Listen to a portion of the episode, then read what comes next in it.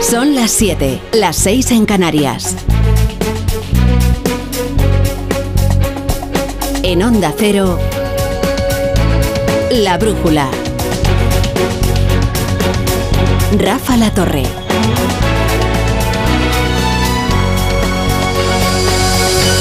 Se ha desatado una tormenta de ideas en el Partido Socialista que tímidamente, por ahora tímidamente, va explorando las razones de sus sucesivas derrotas electorales. Y fíjense que justo hoy la vida les iba a traer un ejemplo, si bien algo siniestro, de por qué resultan tan antipáticas algunas de sus alianzas. Bueno, algunas. Sus alianzas más estables, duraderas y fieles. Hoy el Congreso ha dedicado a las 3 de la tarde un minuto de silencio en honor a los guardias civiles asesinados por los narcos en Barbate. Pues se han ausentado 4 grupos. Pues todos son socios del gobierno. Todos. Junts, Esquerra, Bildu, Podemos. Esta vez al menos solo se ausentaron estos, no como en el Parlamento. Pero se entiende que quizás estas alianzas solo le hacen bien a estos grupos excéntricos, que son al final los que se nutren del prestigio que le da el ser socios del gobierno. Tal es el odio o el repelús a la Guardia Civil que ni siquiera pueden mostrar respeto por unos agentes asesinados. Es que luego estos que tienen esta mentalidad tan decimonónica son los que hablan todo el día de la clase trabajadora. Bueno, ahora ya no tanto, que andan perdidos en cuestiones interseccionales. Pero si hablamos de clase trabajadora, que se creen que son los agentes, desde luego es mucho más trabajador que un diputado, ¿eh? Lo último ya sería la equidistancia entre la narcolancha y la Guardia Civil. Bueno, en el caso de Bildu, suerte que todavía no hayan dicho que es que hay un conflicto en Barbate. Bueno, ahí la tienen, perfectamente retratada la alianza.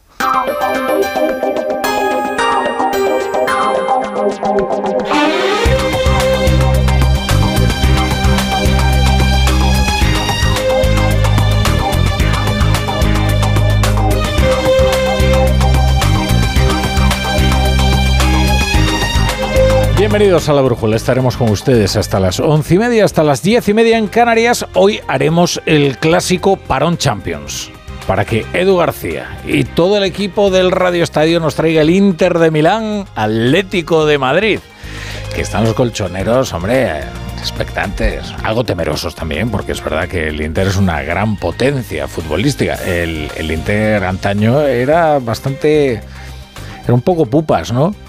Pero no, ahora es el líder indiscutido del calcio. Y, bueno, con el pitido final, luego venimos los de La Brújula y les actualizamos la información del día.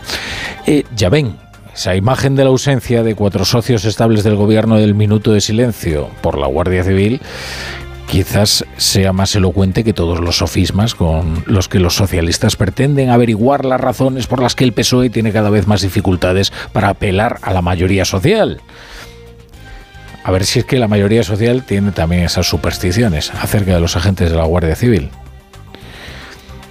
Bueno, como dice el madrileño Juan Lobato, claro, es que al PSOE ahora mismo le cuesta recuperar esa vocación de mayorías. Lo que yo creo que hay que hacer es recuperar esa vocación de mayorías. Esa ambición que siempre tuvo el PSOE de representar a la inmensa mayoría de la sociedad española. Tenemos unos objetivos muy claros que responden a valores de 150 años de historia, con unas políticas muy claras, concretas, que normalmente tenemos la capacidad de adaptar a los tiempos que corren, pero que responden a unos valores muy claros, pero con el objetivo de dirigirnos a la inmensa mayoría de la sociedad, claro, no a pequeños nichos, tribus. Ah, esto era lo importante, ¿eh? Casi lo piso, fíjense, no a pequeños nichos y tribus. Esto era lo fundamental, ¿eh? Esto le decía Lobato esta mañana a Carlos Alsina, en Más de Uno, en una entrevista muy interesante, que les recomiendo recuperar e integrar en ondacero.es o en los podcasts, porque la verdad es que merece la pena escucharla. El diagnóstico no está mal, el problema es que debería acompañarlo de una voz de alarma, porque es verdad que el problema se va agravando y agravando. El problema es que la dirección es exactamente la contraria. El PSOE cada vez depende de más nichos y de más tribus, y ya verán cómo ocurra lo que puede ocurrir, que es el desmembramiento de Sumar, porque entonces los nichos y las tribus se multiplican. ¿Que por qué se puede desmembrar Sumar? Hombre, pues porque aquí lo que se ha producido es el empoderamiento de las minorías con capacidad de coacción.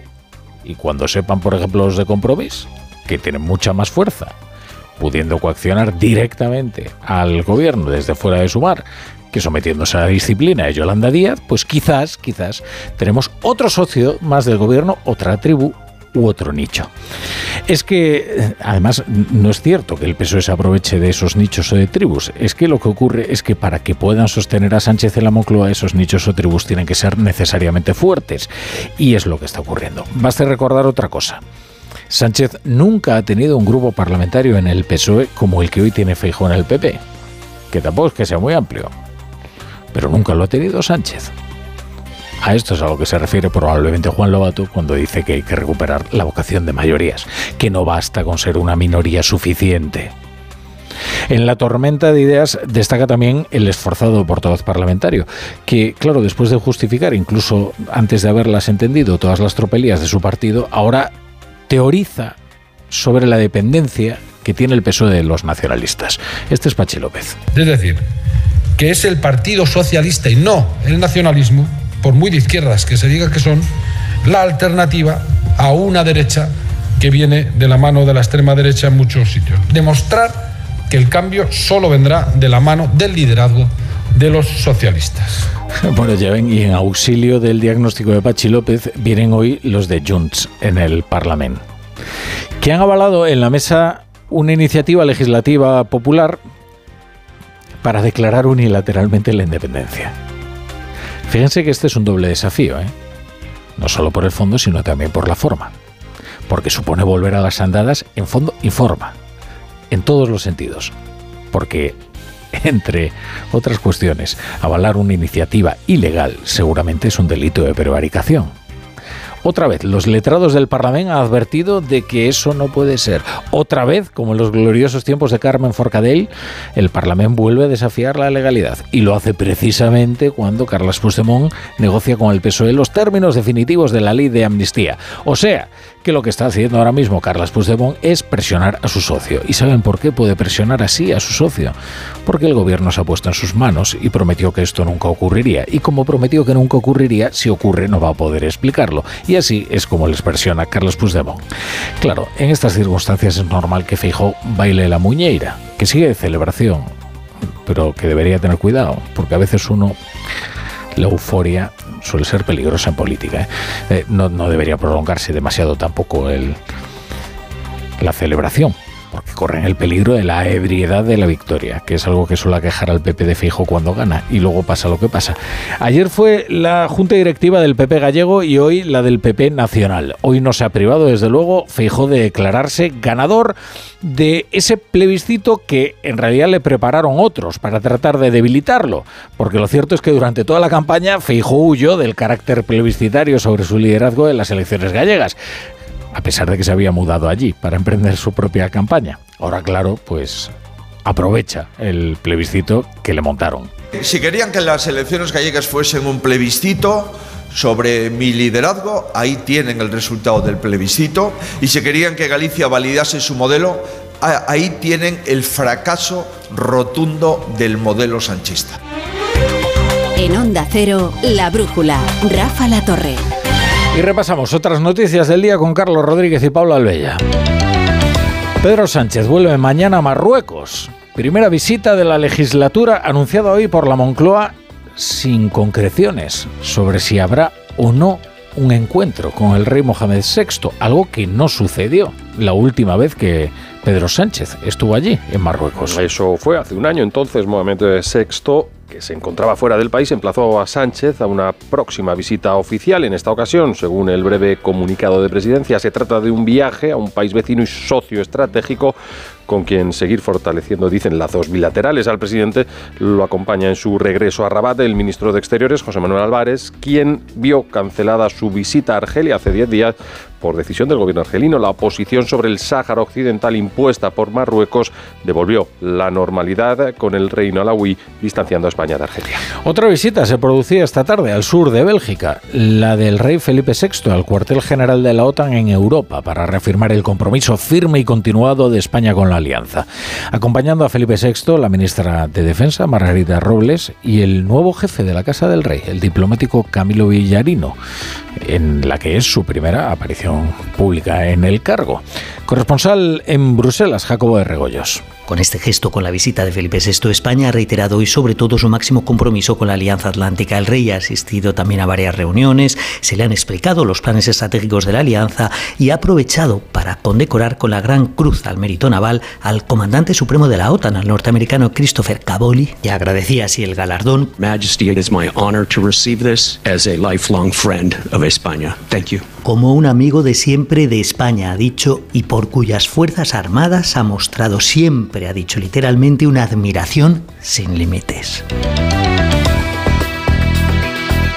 O seguimento, o que vos podo decir que nas entradas na Gudiña hai unha resposta masiva, hai unha tractorada que está cortando paso, o mismo está sucedendo en Pedrafita, en Ortigueira, en Vimianzo hai unha resposta tamén importante, igual que en Lalín, en Pontevedra. En Lugo se está desarrollando ahora a movilización con tractores y vai a haber unha manifestación diante da subdelegación do goberno. Bueno, este es el parte de movilizaciones en Galicia, convocadas por Unión Agrarias, Sindicato Labrego Galego y ASAGA. En torno a 600 tractores y 4.000 personas, según las organizaciones, se han concentrado en una decena de puntos de Galicia. Tercera semana de protestas del campo que se han dejado sentir especialmente en el norte, además de Galicia, Cantabria y Asturias. Cáceres, Granada y Córdoba también han protagonizado acciones reivindicativas que tendrán continuidad mañana en la tractorada que pretende bloquear los accesos a la capital, a Madrid. Varias columnas marchan ya hacia Madrid. El líder de UGT, Pepe Álvarez, se solidariza con el sector primario, no así con el pretendido uso ideológico de algunos. Y yo no le voy a regalar a la ultraderecha, en ningún caso, que pueda parecer que pintan más en el campo que en otros sectores. Igual se les ve un poco más. La patronal catalana Fomento del Trabajo, Foment del Treball, ha inaugurado hoy su sede en Madrid. Ha afirmado en su presentación su presidente, Josep Sánchez Llibre, que esta oficina en la capital nace con la intención de participar activamente y enriquecer el debate público nacional a través del paraguas de la COE. Patricia Gijón. La patronal Foment del Treball estrena su primera sede en Madrid, muy cerca del Congreso, bajo el paraguas de la COE. Su presidente, Josep Sánchez Llibre, subraya el objetivo de participar activamente en el debate público y defender la labor de los empresarios. Nuestra aspiración es, desde Cataluña, influir en España y liderar en España la política económica española. O sea, nosotros queremos aportar debates que hoy no están en el debate público español sobre temas económicos. La ciudad del siglo XXI es el primer debate en esta puesta de largo en el que participan a estas horas los alcaldes de Barcelona, Valencia y Madrid, y que clausurará el ministro de Industria, Jordi Hereu. Juan Francisco Trujillo, el que fuera chofer del director general de Trabajo de la Junta de Andalucía, este conocido mediáticamente como el chofer de la coca, ha sido condenado a 4 años y 9 meses de cárcel. La condena es en el marco de una pieza separada en el caso ERE. La sentencia considera probado que Trujillo destinó parte de los fondos de la Junta para subvenciones al pago de necesidades particulares, que iban desde lujosos restaurantes al consumo de drogas. Este es un episodio muy conocido de la investigación del caso de los ERE. Bueno, hoy ya tiene condena. Desde la capital andaluza informa Jaime Castilla. Prevaricación, malversación y falsedad documental al percibir una ayuda ilegal de más de 1.300.000 euros de dinero público de la entonces socialista Junta de Andalucía. Esa es la sentencia que recibe Juan Francisco Trujillo, el chofer del exdirector general de Trabajo de la Junta, Francisco Javier Guerrero, ya fallecido. Entre otras cosas, queda demostrado que usó esos fondos para pagar cocaína, copas, fiestas o comidas, y también en varias pólizas de seguro falsas a nombre de su madre. Llega así, al final del primer proceso, una de las piezas separadas más mediáticas del macrofraude de los ERE. Hoy cumple 100 años Araceli Hidalgo, y como la memoria es frágil, ustedes se preguntarán quién es esta mujer. Pues es la primera persona en España que fue vacunada contra el COVID-19, allá por diciembre de 2020. ¿Se acuerdan ustedes, Araceli, aquella imagen en la residencia Los Olmos, en Guadalajara? Pues allí continúa viviendo y hoy ha celebrado su cumpleaños junto a familiares y amigos. Ha recibido incluso la felicitación de la ministra portavoz Pilar Alegría al comienzo de la rueda de prensa, posterior al Consejo de Ministros. Redacción en Castilla-La Mancha, Eva Martínez. Un día muy especial para Araceli, que ha celebrado su siglo de vida con una fiesta en el centro Los Olmos de Guadalajara, en donde reside desde el año 2013, allí rodeada de su familia, nietos, bisnietos y de compañeros también de profesionales de la residencia. Ha soplado las velas y ha asegurado, siempre con una sonrisa y llena de vitalidad y con muy buen humor, sentirse animosa y como si tuviera 20 años. Como si tuviera 20. Estoy muy tranquila, haciendo deporte, haciendo gimnasia y todas esas cosas. No paro. Araceli hizo historia al ser la primera española en recibir la vacuna contra el COVID en diciembre del año 2020. Se convirtió así en un símbolo de lucha contra la pandemia. Ha quedado en libertad con cargos el párroco de la localidad de Don Benito, detenido en el marco de una operación contra el tráfico de drogas en la que también ha sido detenida su pareja sentimental, para el que se ha decretado prisión provisional, comunicada y sin fianza. En concreto, ambos están presuntamente involucrados en una trama de tráfico de productos para la estimulación sexual, tipo Viagra y otros. Onda Cero Don Benito, José María Amador. La investigación comenzó hace meses después de que los agentes tuvieran conocimiento de las presuntas actividades ilícitas. Tras el registro correspondiente, los agentes procedían a la detención del sacerdote y su supuesta pareja. Jesús Carretero, abogado del sacerdote, desmiente alguna de las informaciones publicadas y afirma: no hay ninguna prueba que a él le incrimine, no tiene conocimiento de nada. Lo que yo he podido leer en prensa es que, no sé si es cierto o no, que se había encontrado algo en la iglesia o en la sacristía. Es totalmente falso. O sea, de hecho, ni siquiera se registra la sacristía. El juzgado de primera instancia de instrucción número 2 de Don Benito ha decretado la prisión provisional comunicada y sin fianza para el otro detenido y la libertad provisional con la obligación de comparecer los días 1 y 15 de cada mes en el juzgado para el sacerdote. La Brújula, con Latorre. ¿Te lo digo o te lo cuento? Te lo digo. No me dejas escoger el taller que yo quiera. Te lo cuento. Yo me voy a la Mutua. Vente a la Mutua y además de elegir el taller que quieras, te bajamos el precio de tus seguros, sea cual sea. Llama al 91 555 5555. Te lo digo, te lo cuento. Vente a la Mutua. Condiciones en Mutua.es. ¿Qué tal, vecino? Oye, al final te has puesto la alarma que te recomendé. Sí, la de Securitas Direct. La verdad, es que es fácil que puedan colarse al jardín saltando la valla. Y mira, no estábamos tranquilos. Lo sé. Yo tuve esa misma sensación cuando me vine a vivir aquí. Protege tu hogar frente a robos y ocupaciones con la alarma de Securitas Direct. Llama ahora al 900-272-272. Recuerda, 900-272-272. Si estás de fin de semana en un balneario pero no consigues relajarte porque estás pensando si van a entrar en tu casa, te interesa el seguro de hogar de Línea Directa, que es tan completo que además de ahorrarte una pasta, incluye cobertura por ocupación ilegal y se encarga de todo lo importante en caso de que ocupen tu vivienda, para que siempre estés tranquilo. Cámbiate y te bajamos el precio de tu seguro de hogar, sí o sí. Ven directo a lineadirecta.com o llama al 917-700-700. El valor de ser directo. ¡Begoña! Si me pongo así es por tu culpa, porque me estás mintiendo, reconócelo. Hay otro hombre. Andrés de la Reina, para servirle. Cuando le vi, debí imaginar que era mi cuñado. Sueños de libertad, gran estreno. El domingo a las 10 de la noche en Antena 3. La tele abierta. ¿Entramos en tus recuerdos? Yo soy súper sensible para estas cosas. Este es tu cole, ¿no? Este es mi colegio, tío. Aquí donde yo jugaba fútbol, tío. Cuando quería ser futbolista. El camino a casa. Uno de los regalos más bonitos que me han podido hacer nunca. Con Roberto Leal. Nuevo programa esta noche a las 10:30 en La Sexta. Ya disponible solo en A3 Player.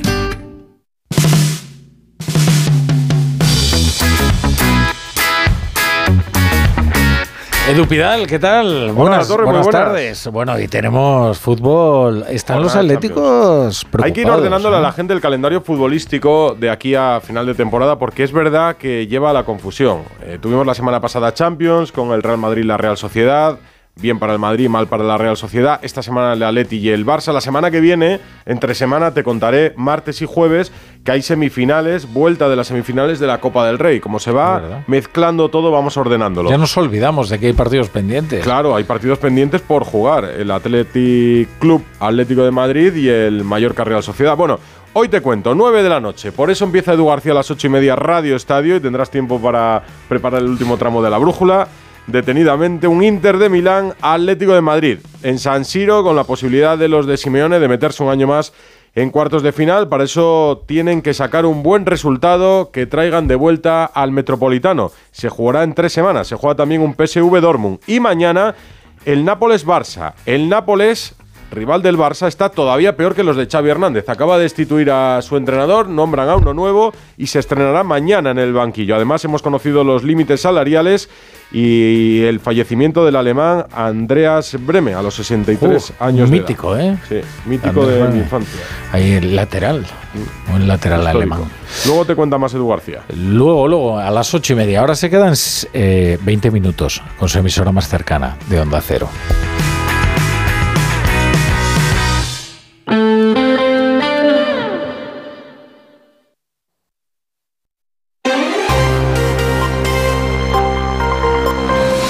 La Brújula de Madrid. Mercedes Pascua. Onda Cero. Muy buenas tardes, ¿cómo están? La Comunidad de Madrid va a ejercer todas las acciones oportunas en el incendio de la residencia de Aravaca, que costó la vida a 3 ancianas. Va a aportar la documentación necesaria. La residencia había pasado 2 inspecciones, en abril y en agosto. Tenía en vigor el certificado de empresa habilitada y el de sistema de protección contra incendios. El documento que ha hecho llegar la Consejería de Asuntos Sociales a Onda Cero certifica que revisó el grupo de presión contra incendios, el sistema de detección y las alarmas, la revisión de los extintores y también las bocas de agua. De ahí que el suceso esté bajo investigación policial para que sea un juez quien determine la responsabilidad de que esta residencia de Aravaca tuviera bloqueadas las puertas de emergencia y sin presión las bocas de agua, porque se habían desviado al cuadro general. Solo queda hospitalizado uno de los ancianos heridos. Fátima Matute es la consejera de Sanidad. Que ayer se dieron 6 altas, hoy hemos dado 12 y queda una persona ingresada que por la edad, por la fragilidad, la comorbilidad, pues se le mantiene pues para estabilizarle, pero realmente esperamos que se dé de alta en breve, con lo cual no corre peligro su vida, con lo cual ese es un poco el balance y desde luego nuestras condolencias absolutas a las personas que han fallecido. Más Madrid ha registrado en la Asamblea, la portavoz de Más Madrid, Esmar Bergerot, una petición de comparecencia de la consejera de Asuntos Sociales para ofrecer todos los detalles de este suceso. Esto es un ejemplo más del abandono del gobierno de Ayuso a las residencias de mayores, que tiene consecuencias trágicas. Desde Más Madrid hemos registrado la petición de comparecencia y preguntas al control de gobierno para que se aclare lo que sucedió y no se vuelva a repetir. Las autoridades que debían supervisar los protocolos de seguridad de las residencias deben dar explicaciones y pedir perdón lo más pronto posible. El caso de la residencia de Aravaca está en manos de la policía y será un juez quien determine quién es el responsable de estas negligencias. Por lo demás, Madrid se prepara para la tractorada de mañana. Lo más recomendable es usar el transporte público, porque se esperan medio millar de tractores por el centro de la capital. Delegación del Gobierno ha preparado un dispositivo especial y el alcalde de Madrid, Martínez Almeida, recuerda que la circulación por la ciudad se va a complicar mucho este miércoles. Nosotros tenemos los dispositivos de movilidad que van a tratar de minimizar las consecuencias, pero también hay que decirlo a todos los madrileños, es decir, va a ser complicado circular mañana por las calles de Madrid y por tanto lo mejor que se puede hacer es utilizar el transporte público, utilizar tanto metro, utilizar la empresa municipal de transportes, porque dadas las previsibles dificultades que va a haber mañana, la forma más sencilla de moverse va a ser en transporte público. Comienza la Brújula de Madrid, antes nos pasamos por las carreteras y le cuento lo que nos depara la previsión del tiempo. Nos acercamos hasta la Dirección General de Tráfico, allí está Lucía Andújar. Buenas tardes, Lucía. Muy buenas tardes, Mercedes. Pues hasta ahora estamos pendientes de 4 alcances en la Comunidad de Madrid. El primero de ellos de entrada por la A1 a su paso por Alcobendas, también a la salida de la A42 a la altura de Getafe, y 2 siniestros complican el tráfico en la M40. El primero en Hortaleza sentido A2 y también en la zona de Barrio La Fortuna hacia la A5. Al margen de esto van a encontrar tráfico lento en las salidas de la A3 en Rivas, A5 Alcorcón y Arroyo Molinos, y la A6 en Aravaca y El Plantío. Complicaciones también en la M40 en Coslada sentido A3 y Pozuelo Valdemarín sentido a la A5. Les pedimos por ello mucha precaución al volante. Con la manifestación de agricultores, varias líneas de autobuses van a sufrir modificaciones, por lo cual lo mejor es que cojan el metro y cercanías. Comienzan a bajar las temperaturas máximas, aunque van a seguir siendo muy altas para el mes de febrero. Se quedarán mañana en 18 grados y tendremos intervalos de nubes medias y altas. Ahora mismo tenemos 15 grados de media en la región. Son las 7:24. La Brújula de Madrid. En la ganadería Organic Producimos la mejor carne del mundo. Hacemos cría ecológica de las razas Angus y Wagyu, 100% sostenible. Nuestra carne es deliciosa y saludable, extremadamente tierna y jugosa. Va del campo a tu casa, sin intermediarios, a un precio justo. Si pruebas Organic, solo comerás Organic. Nosotros te la llevamos gratis a tu casa. Haz tu pedido en el 910 2010, 910 2010 o carneorganic.com. Organic, la mejor carne del mundo. Estamos con Isabel de Cuerpo Libre y con Paqui Reina. Paqui, ¿recomendarías el tratamiento de Cuerpo Libre? Por supuesto, de hecho ya lo he hecho. Estoy encantada, se lo recomiendo a toda la gente que conozco y a la que no conozco. De verdad, no se van a arrepentir. 40% de descuento, Isa. Por supuesto que sí, ya como Paqui, 19 kilos menos, 91, 192, 32, 32, 91, 192, 32, 32. Hay emociones tan intensas e indescriptibles que teníamos que ponerles nombre. Son las emociones de los clientes de Gilmar, como la ventisfacción. Sensación de satisfacción al vender tu casa en las mejores condiciones. Descubre más en emocionariogilmar.es. Gilmar, de toda la vida, un lujo. La Brújula de Madrid. Mercedes Pascua. Aunque vaya a ocurrir mañana, a las 10:30 se espera que los tractores de la manifestación de agricultores hayan llegado a la puerta de Alcalá. A esta hora seguro que le interesa saber cómo va a discurrir la protesta y cuáles son las mejores alternativas para moverse por la ciudad, que antes de que nos lo cuente Marta Morueco, ya les anticipo que lo que menos le va a fallar es el transporte público. Los agricultores que esta noche ya pernoctan en algunos pueblos cercanos a Madrid van a llenar de tractores el centro. La meta de la protesta, el Ministerio de Agricultura en la plaza de Atocha. Cuéntanos, Marta. Unos 500 tractores está previsto que lleguen a Madrid desde 5 puntos diferentes, desde Torrejón de la Calzada, Arganda del Rey, Robregordo, El Espinar en Segovia y Guadalajara. 5 columnas que provocarán circulación lenta y atascos, especialmente en la zona centro de Alcalá y Carlos V y las calles aledañas.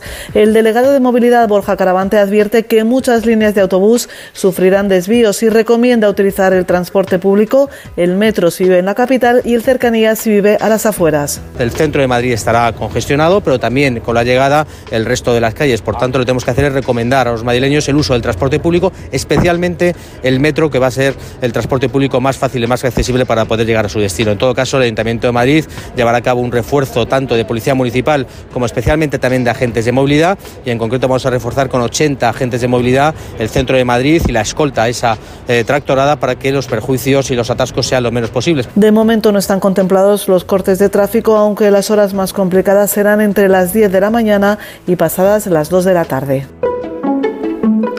La línea 3 de metro está de obras por ampliación. Afecta al trayecto entre Villaverde y El Casar en Getafe. La visita a estas obras ha sido el escenario para que la presidenta Ayuso ponga fecha a los primeros trenes de metro sin conductor, como escuchan. Parece ciencia ficción, pero es un logro que está a la vuelta de la esquina. Antes de 2030 nos subiremos a unos trenes automatizados en la línea 6, la circular, y en la línea 8. Comenzarán con una frecuencia de circulación de unos 2 minutos y, aunque a algunos les da vértigo solo pensarlo, los trenes sin conductor ya están presentes en otras capitales europeas como Londres o París. Pachilinaza. Porque multiplica la regularidad de los convoyes, ahorra energía con una conducción más homogénea y reduce los tiempos de espera, Díaz Ayuso ha puesto fecha a la automatización de la conducción en el suburbano. Se implantará dentro del plan estratégico antes de 2030 en la línea 6 y en la línea 8 del metro. Es el futuro y ese futuro ha llegado a Madrid.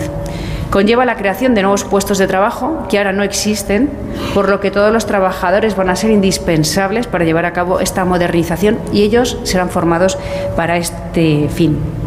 La gran mayoría de las capitales punteras, de hecho, ya cuentan con líneas automatizadas. Lo hace Londres, París, Hamburgo, y queremos que Madrid también siga por esa línea con un metro automatizado que sea más rápido, más frecuente, limpio y flexible. El sindicato de maquinistas, sin embargo, cree que este paso destruye en la sombra puestos de trabajo y cifra el coste de la medida en 168 millones, lo mismo que renovar toda la flota de la línea 1 de metro. Si son habituales de esta brújula de Madrid, saben que nos gusta traer avances médicos y científicos. El de hoy tiene que ver con niños que sufren epilepsias resistentes a fármacos. La mayoría están relacionados con el síndrome de Rasmussen. Son patologías crónicas muy raras, con una base inmune y que no responden a los medicamentos que se suelen usar para las epilepsias. Este ensayo clínico, en el que participan 3 pacientes, es un trabajo del Niño Jesús. Un avance muy importante con células madre del propio paciente y que es el resultado del trabajo y la constancia de un gran equipo de profesionales. El ensayo del Niño Jesús, Julia Trullá, es pionero en España. Es un soplo de esperanza para los pacientes que sufren epilepsias y que no responden a los fármacos habituales. Este ensayo que han iniciado los médicos del Hospital Niño Jesús abre una nueva posibilidad terapéutica basada en el uso de células madre del propio enfermo. El reto es controlar las crisis y ralentizar el curso de la enfermedad. Verónica Cantarín, neuropediatra. Es un ensayo que consiste en la administración de células mesenquimales. Se administran por vía intraarterial y intentamos depositar las células lo más cerca posible del hemisferio que está afecto. La hija de Virginia empezó a sufrir crisis epilépticas con 4 años y le diagnosticaron el síndrome de Rasmussen, una patología ultra rara que afecta a 2 pacientes por casi 1 millón de habitantes. Tuvieron que recurrir a la cirugía, enfrentándose, eso sí, a las secuelas. Después de esa cirugía donde se hace ese daño cerebral adquirido, pues ella tiene rehabilitaciones a diario y vemos cómo va mejorando, ¿no? Y que la enfermedad está aislada y actualmente pues está libre de crisis. 3 menores de 18 años empezarán este tratamiento pionero en nuestro país. En 2023, el Suma 112, el servicio de urgencia médica de la comunidad, atendió a 600.000 personas. El equipo ha hecho balance del servicio, un trabajo esencial cuyo pico de llamadas se produce en Navidad. Marisa Menéndez. Balance de la actividad del Suma 112, que durante 2023 atendió una llamada cada 26 segundos y movilizó un recurso sanitario cada 56. La consejera Fátima Matute ha puesto en valor la labor que hacen los servicios de urgencia médica gracias a ellos y a los equipos de alta tecnología de los que disponen. En 15 minutos salvan vidas. Y han atendido en el 2023 más de 1.200.000 llamadas y al final han movilizado recursos y atendido aproximadamente a 600.000 personas que necesitan de su auxilio, que son personas desde accidentes pues practicando deporte hasta personas que tienen en una zona alejada pues un infarto o un parto que se complica, y ellos son capaces en 10-15 minutos acercarlos al hospital para que les traten. La consejera ha participado en un simulacro en la pedanía del Cuadrón en el que un operativo aéreo y otro terrestre han rescatado a 2 ciclistas que habían tenido un accidente en un camino rural. Repasamos otras noticias en titulares. La policía ha detenido a un hombre por un intento de sumisión química. Introdujo droga en el vaso de una mujer durante una cita en el Palacio de Hielo. Los hechos tuvieron lugar el pasado domingo, sobre las 6:30 de la tarde, en un bar del centro comercial. Una mujer había observado cómo un hombre, aprovechando que la víctima con la que charlaba previamente se ausentaba para ir al baño, vertía unas pastillas en su bebida. La mujer avisó a los servicios de seguridad, que de inmediato llamaron a la policía. El ayuntamiento ha cancelado el Festival Flamenco 2024 por que no funciona. La delegada Marta Rivera de la Cruz ha explicado en la Comisión de Cultura que el festival no estaba dando los resultados esperados, ni por número de actividades ni por afluencia de público. La llegada de la bailaora María Pagés a la dirección de danza en Matadero les lleva a explorar otras vías para el flamenco. En Onda Cero, La Brújula de Madrid. Si es que ya lo digo yo siempre, dúchate, que sale económico, pero eso sí, hazlo en un plato de ducha de Duchamanía. Hazme caso, ¿no ves que una bañera tiene más peligro que meter los dedos en un enchufe? Y mira que son bonitos los platos de ducha de Duchamanía. Oye, con suelo antideslizante, sus mamparas para entrar a vivir, pues eso, dúchate, que sale económico, y llama a Duchamanía, que no me enteré yo que no lo haces. En Madrid, Paseo del Molino 6, 91 468 4907 y Duchamanía. ¿Preparado para la transformación? ¿Para un viaje sin retorno? Film Symphony Orchestra presenta su nueva gira, Genko, un emocionante espectáculo inspirado en las bandas sonoras más conmovedoras de todos los tiempos.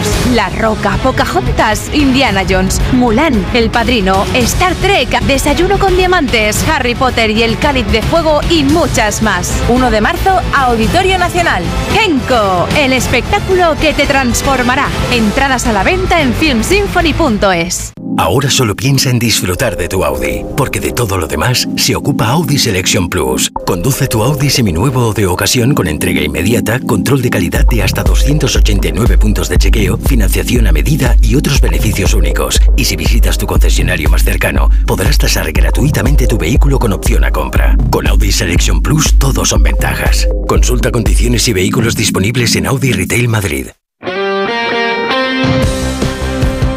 Hoy tenemos Champions, juega el Atlético de Madrid. Aitor Gómez, buenas tardes. ¿Qué tal, Mercedes? Buenas tardes. Me vas a llevar de viajes, lo que tiene la radio, a Milán. A Milán, que no es una de mis ciudades preferidas, no es muy bonita, creo, la ciudad de Milán. Pero tiene cosas muy bonitas. Para gusto los colores, sí. Es verdad que la Plaza del Duomo, eso sí que es muy bonito. Pero bueno, a ver si sale bonita la noche y el Atlético de Madrid consigue lo que espera. Hoy decía su presidente, Enrique Cerezo, que el Atlético de Madrid no se juega la temporada esta noche. Es verdad, queda el partido de vuelta. Pero bien haría el Atlético de Madrid en traerse un buen resultado del partido de hoy. Queda menos de hora y media para que empiece el encuentro, pero están ya en San Siro, en el estadio, para contarlo, por supuesto, en el Radio Estadio de Onda Cero, Hugo Condés, Raúl Espínola y nuestro Janito Mori. Hola, Jano, buenas tardes. Hola, ¿qué tal, Aitor? Muy buenas tardes desde Giuseppe Meazza, con capacidad para 85.000 espectadores. No sé si va a llenar, pero poco va a faltar, con una buena temperatura, 12 grados, no está mal, no hace tanto frío para una ciudad fría como es Milán, con mucho ambiente en un partido gordo, un partido importante. El Atlético de Madrid está ahora mismo llegando al vestuario, todavía no tenemos alineación del equipo rojiblanco, aunque todo parece apuntar que Simeone va a confirmar lo que probó en Madrid, es decir, Llorente volvería a repetir arriba, en este caso con Antoine Griezmann, van a estar en el medio campo Coque, Rodrigo de Paul y Saúl, Reinildo entraría en la banda izquierda por Lino y Molina estaría en el carril derecho, y los tres centrales serían Bissell, Jiménez y Mario Hermoso. En la portería, por supuesto, Jan Oblak. Mientras confirmamos esto, sí tenemos 11 confirmados del Inter de Milán, sin novedad, pero fíjate, asusta, Sommer en portería, Pavard, De Virg y Bastoni en defensa, Darmian y Di Marco en los carriles, Canaloglu, Varela y Mkhitaryan en el centro del campo, y arriba Marcus Thuram y Lautaro Martínez. Con 3.200 y pico seguidores del Atlético de Madrid, que no está mal, que van a arropar a su equipo, que va a vestir hoy con la equipación verde, la tercera equipación, y que va a ser arbitrado por un rumano, el señor Kovacs. Yo creo que el objetivo, Aitor, más allá de... el partido va a quedar como tenga que quedar, pero el objetivo es que quede abierto para la vuelta y que haya opciones de que el Atlético de Madrid tenga, por supuesto, la posibilidad de pasar a la siguiente ronda, que es lo que realmente importa. Esto es un partido a 180 minutos, que diría Simeone, así que vamos a ver qué pasa en este primer asalto. Que sea bueno para el Atlético de Madrid. Gracias, Anito, a disfrutarlo. Un abrazo. Otro. Desde las 8:30, insisto, lo contamos todo en el Radio Estadio con Edu García y con todo el equipo. Y hoy hemos conocido, y termino hablándote de dinero, Mercedes, que no sé si es bueno o malo, pero bueno, termino hablándote de dinero. Hoy hemos conocido los límites salariales de los equipos después del mercado de invierno. Esto es lo que autoriza la Liga a cada equipo que pueda gastar en sus plantillas, lo que cuestan sus plantillas, lo que hay que pagar a los jugadores.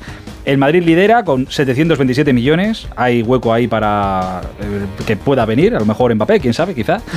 El Atlético casi 300, 296, y muy lejos están ya con 51 el Rayo Vallecano y 41 tiene el Getafe. Si tu límite son 300 y pagas a tu plantilla 280, pues bien, porque estás dentro del límite, incluso te sobra un poquito. Sí. Si tu límite son 200 y tu plantilla cuesta 400, pues tienes un problema bastante serio. Es una situación que tiene, por ejemplo, el FC Barcelona. Pero bueno, estos son los números, a ver qué es lo que pasa el próximo verano. Sí, sé que el fútbol se mueve en estas cifras, pero da vértigo, sí, escuchar cientos de millones de euros. Muchas gracias. A ti siempre. Hasta mañana, Aitor. La Brújula de Madrid. Vaya cara, Lucía. ¿Qué te pasa? Tengo un problema. Necesito a alguien que cuide de mi padre y no sé por dónde empezar. ¿Por qué no hablas con Depenker? ¿Depenqué? Depencare, con C de cariño. Ellos se encargan de todo para que tengas el cuidador ideal. Llámales al 91 091 35 66.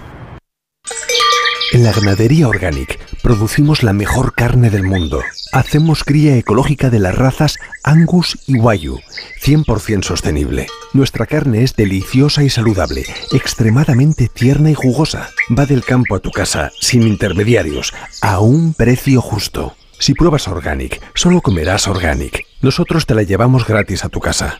Haz tu pedido en el 910 2010, 910 2010 o carneorganic.com. Organic, la mejor carne del mundo. Seguro que piensan que somos un poco pesados con eso de que mañana va a ser un día complicado para moverse por Madrid, y como les estamos recomendando que cojan el metro, si les pilla todo el follón dentro del suburbano, se pueden hacer una ruta bien cultural disfrutando de estaciones que no son las habituales del centro. Por ejemplo, la de Paco de Lucía, que tiene un gran mural de Okuda que lleva por título Entre dos universos, en referencia al tema que están escuchando, Entre dos aguas. La estación de Chamartín, si nunca la han visto, tiene una curva con 21 metros de altura que simula una cascada, y esa obra se llama Iguazú. Si quieren hacer un viaje en el tiempo, irse a los años 20, pueden visitar la estación de Tirso de Molina, que está reconstruida con bóveda, azulejos y frisos. La estación de Hortaleza, otra cita en el metro, un mural de 50 metros que está compuesto por casi 4.000 fotografías de las obras del suburbano.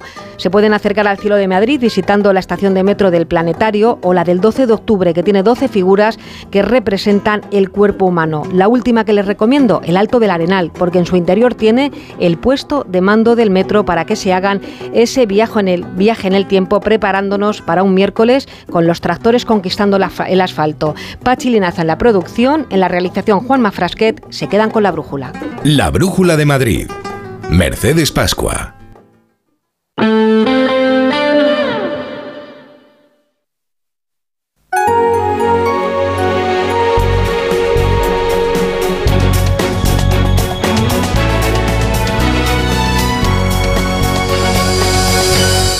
Son las 8 menos 20, las 7 menos 20 en Canarias. Esto es La Brújula de Onda Cero y estas son las noticias que tienen que conocer a esta hora para estar bien informados.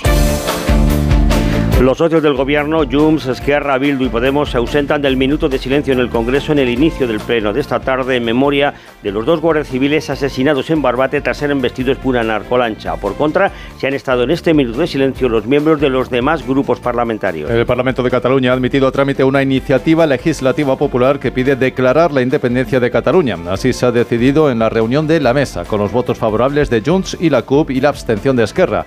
Los letrados de la Cámara lo ven inadmisible. Suiza vuelve a negarse a colaborar con la Audiencia Nacional en la investigación de Tsunami Democratic y no va a localizar a la secretaria general de Esquerra, Marta Rovira, ni va a dar datos sobre una cuenta bancaria que se habría empleado para financiar actividades. Suiza pide más información para descartar el carácter político de las solicitudes. El presidente del gobierno, Pedro Sánchez, anuncia de manera sorpresiva un viaje a Marruecos con menos de 24 horas de antelación. No hay agenda oficial ni tampoco se conocen los temas a tratar, pero la visita de este miércoles se produce tras el descalabro electoral del PSOE en Galicia. El portero del FC Barcelona y enfermo de la Juan Carlos Unzué ha abochornado en el Congreso a los políticos por la poca atención que prestan a esta enfermedad. En una jornada por una regulación que garantice una vida digna de las personas con ELA, Unzué ha criticado que tan solo estén presentes los 5 portavoces de la Comisión de Sanidad. Un juzgado de Don Benito en Badajoz ha dejado en libertad a un sacerdote de esta localidad detenido por traficar con mefedrona. Su pareja masculina ha sido enviada a prisión provisional. La Guardia Civil encontró en la vivienda parroquial del cura más de 2 kilos de esta droga estimulante, además de 3.300 euros en billetes. Estados Unidos confirma que va a presentar una resolución en Naciones Unidas en la que va a pedir por primera vez un alto el fuego en Gaza, aunque ha precisado que será de carácter temporal y con condiciones. Washington había vetado ya 3 resoluciones de la ONU pidiendo una tregua total en la franja. La justicia chilena ordena reabrir la investigación sobre la muerte del poeta Pablo Neruda por posible envenenamiento durante la dictadura de Augusto Pinochet. Se va a realizar un nuevo peritaje caligráfico del certificado de defunción y también un análisis de los resultados publicados en el año 2017. La Brújula con Latorre.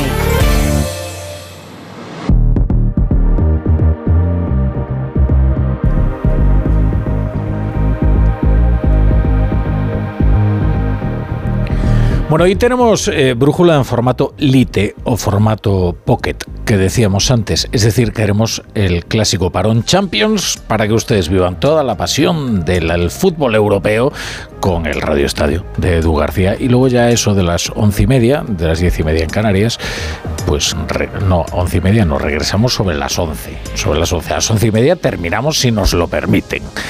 Pues les actualizamos la actualidad del día, nunca mejor dicho, y disculpen la redundancia.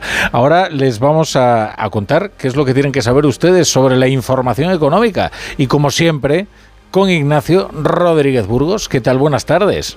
Saludos internacionales, Rafa. Este martes nos toca microbrújula de la economía, por eso de la Champions, por el partido entre el Inter y el Atlético de Madrid. El fútbol pasa por Milán y las telecomunicaciones españolas por Bruselas. La Comisión Europea ha aprobado la fusión de Orange y MásMóvil. La empresa resultante es la de mayor número de clientes de España. Hay condiciones como que se deben de vender a la rumana Digi parte de la red. En esto de los controladores también hay noticias en nuestro país, pues el Gobierno recupera la Comisión Nacional de la Energía.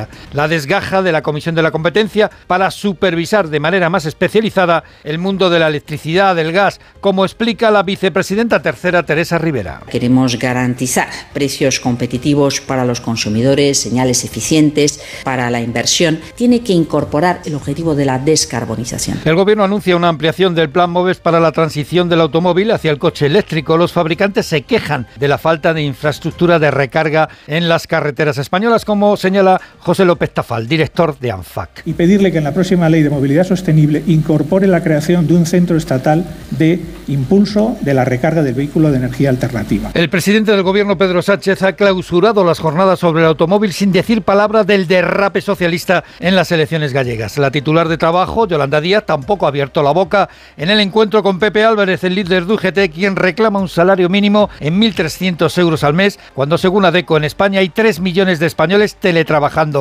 un 26% menos que en el pico alcanzado durante la COVID. Y en cuanto a las protestas de los agricultores, Rafa, esta noche comienzan a llegar a la periferia madrileña los tractores que participarán mañana en la manifestación convocada por Unión de Uniones en el centro de Madrid. Quieren traer 500 tractores, mientras Foment del Treball, la patronal catalana que preside Sánchez Llibre, ha estrenado hoy la sede en la capital de su Sociedad de Estudios Económicos, y lo hace con un foro urbano con los alcaldes de las 3 grandes ciudades españolas. Si este 2024 te has propuesto sentir la tranquilidad de ahorrarte una pasta, te interesa el seguro de moto de Línea Directa. Porque te bajan el precio de tu seguro, sí o sí, y además tienes cobertura de equipación técnica para casco, guantes y cazadora. Ve directo a lineadirecta.com o llama al 917-700-700. El valor de ser directo. Consulta condiciones. Soy de Legalitas porque cuando no sé qué hacer, me dan soluciones. Como cuando pagaba IBI por una valoración catastral incorrecta y me ayudaron a recuperar 4.000 euros. O cuando me explicaron cómo contratar a la persona que cuida a mis padres. Hazte de Legalitas en el 900-100-661 y siente el poder de contar con un abogado siempre que lo necesites. Y ahora, por ser oyente de Onda Cero, ahórrate un mes el primer año. Dime, Pilar. Oye, ¿sabes que Yastel me ha vuelto a mejorar la tarifa? Ya, y por el mismo precio que sí. ¿Y sin pedirlo? Claro, es que estos te hacen mejoras así porque sí. ¿Qué va a ser lo próximo? ¿Que me cambien a mi marido por Jesús Vázquez? Pues cualquier cosa. Seamos sinceros, a todos nos gusta mejorar. Por eso en Yastel volvemos a mejorar las tarifas por el mismo precio. Llama al 1510. Tengo la memoria fatal, se me olvida todo. Si te falla la memoria, toma The Memory. The Memory con vitamina B5 contribuye al rendimiento intelectual. Y ahora para los más mayores, The Memory Senior de Pharma OTC. ¿Qué tal, vecino? Oye, al final te has puesto la alarma que te recomendé. Sí, la de Securitas Direct. La verdad, es que es fácil que puedan colarse al jardín saltando la valla. Y mira, no estábamos tranquilos. Lo sé. Yo tuve esa misma sensación cuando me vine a vivir aquí. Protege tu hogar frente a robos y ocupaciones con la alarma de Securitas Direct. Llama ahora al 900-272-272. Recuerda, 900-272-272.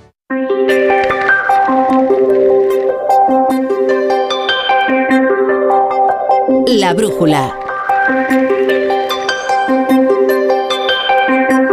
Rafa Latorre.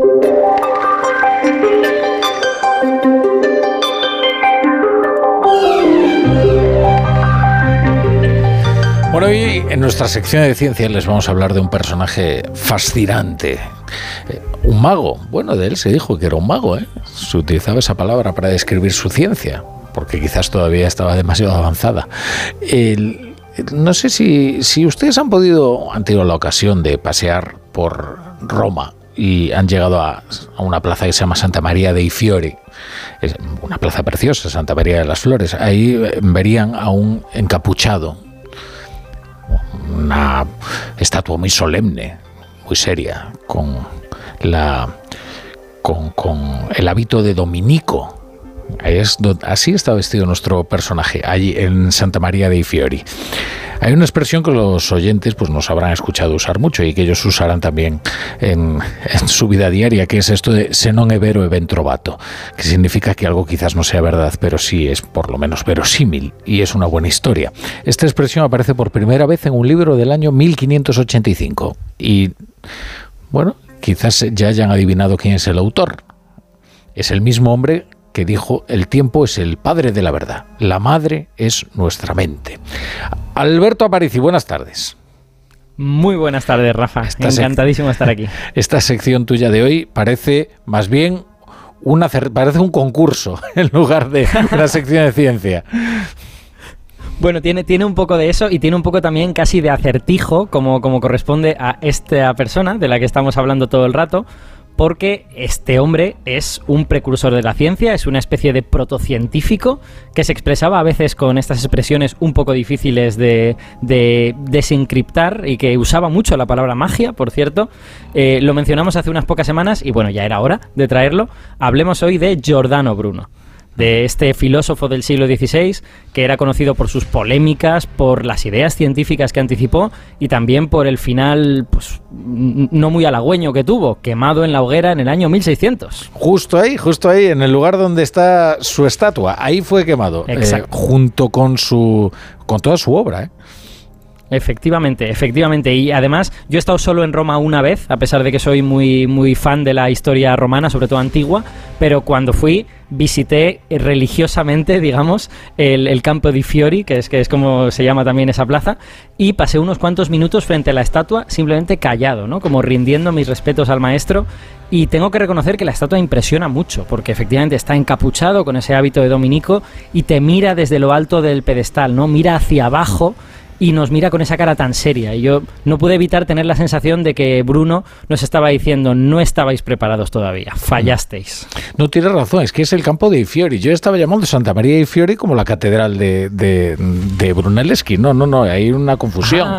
No quiero yo confundir, claro, a los oyentes. Es el Campo de Fiori. Mira que si se van a Santa María di Fiori y buscan ahí la estatua de Bruno, a nuestro dominico, igual no la van a encontrar. Ahí no lo van a encontrar. Bueno, pues la estatua es muy impresionante, es muy bonita, muy recomendable. ¿Verdad? Campo di Fiori, en Roma.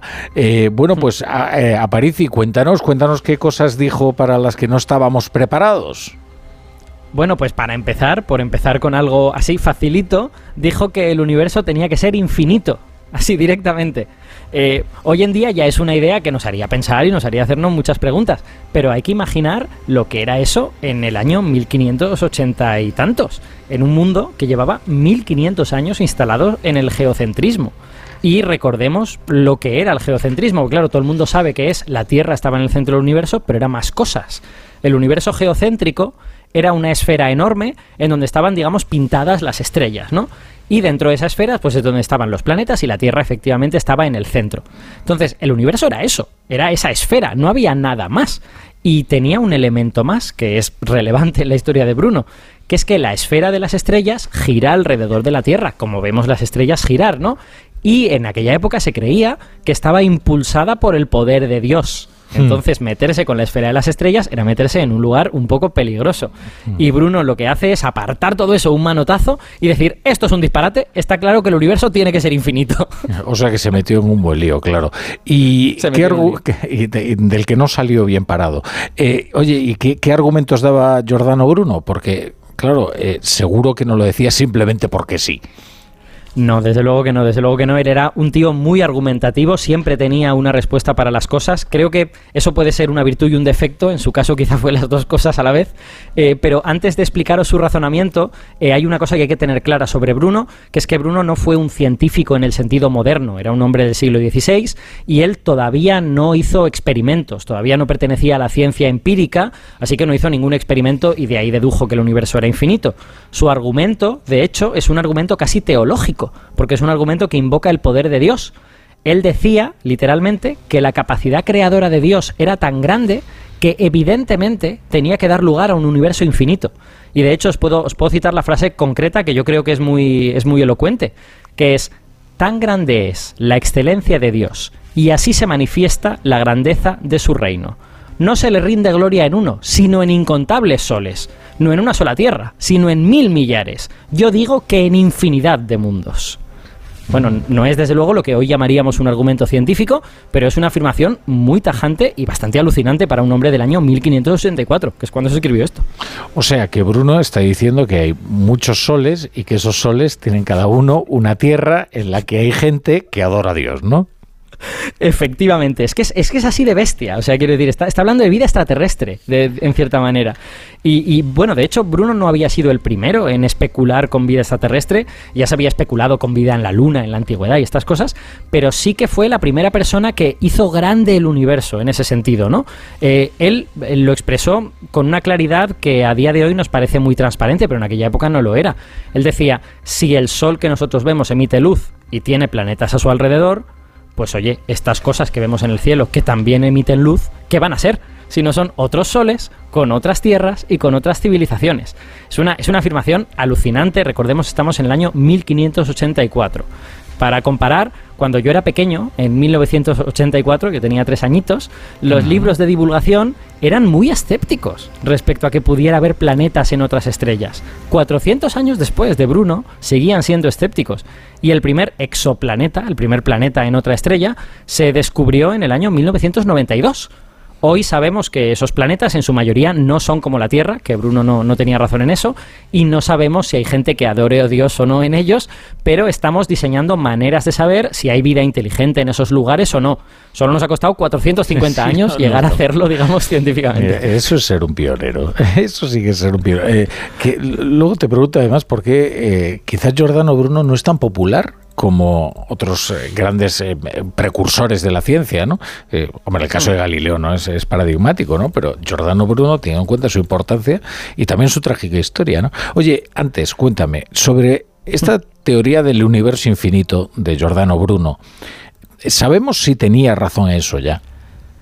Vale, esta es una pregunta compleja, quedaría para un programa entero, pero vamos a intentar resumirlo.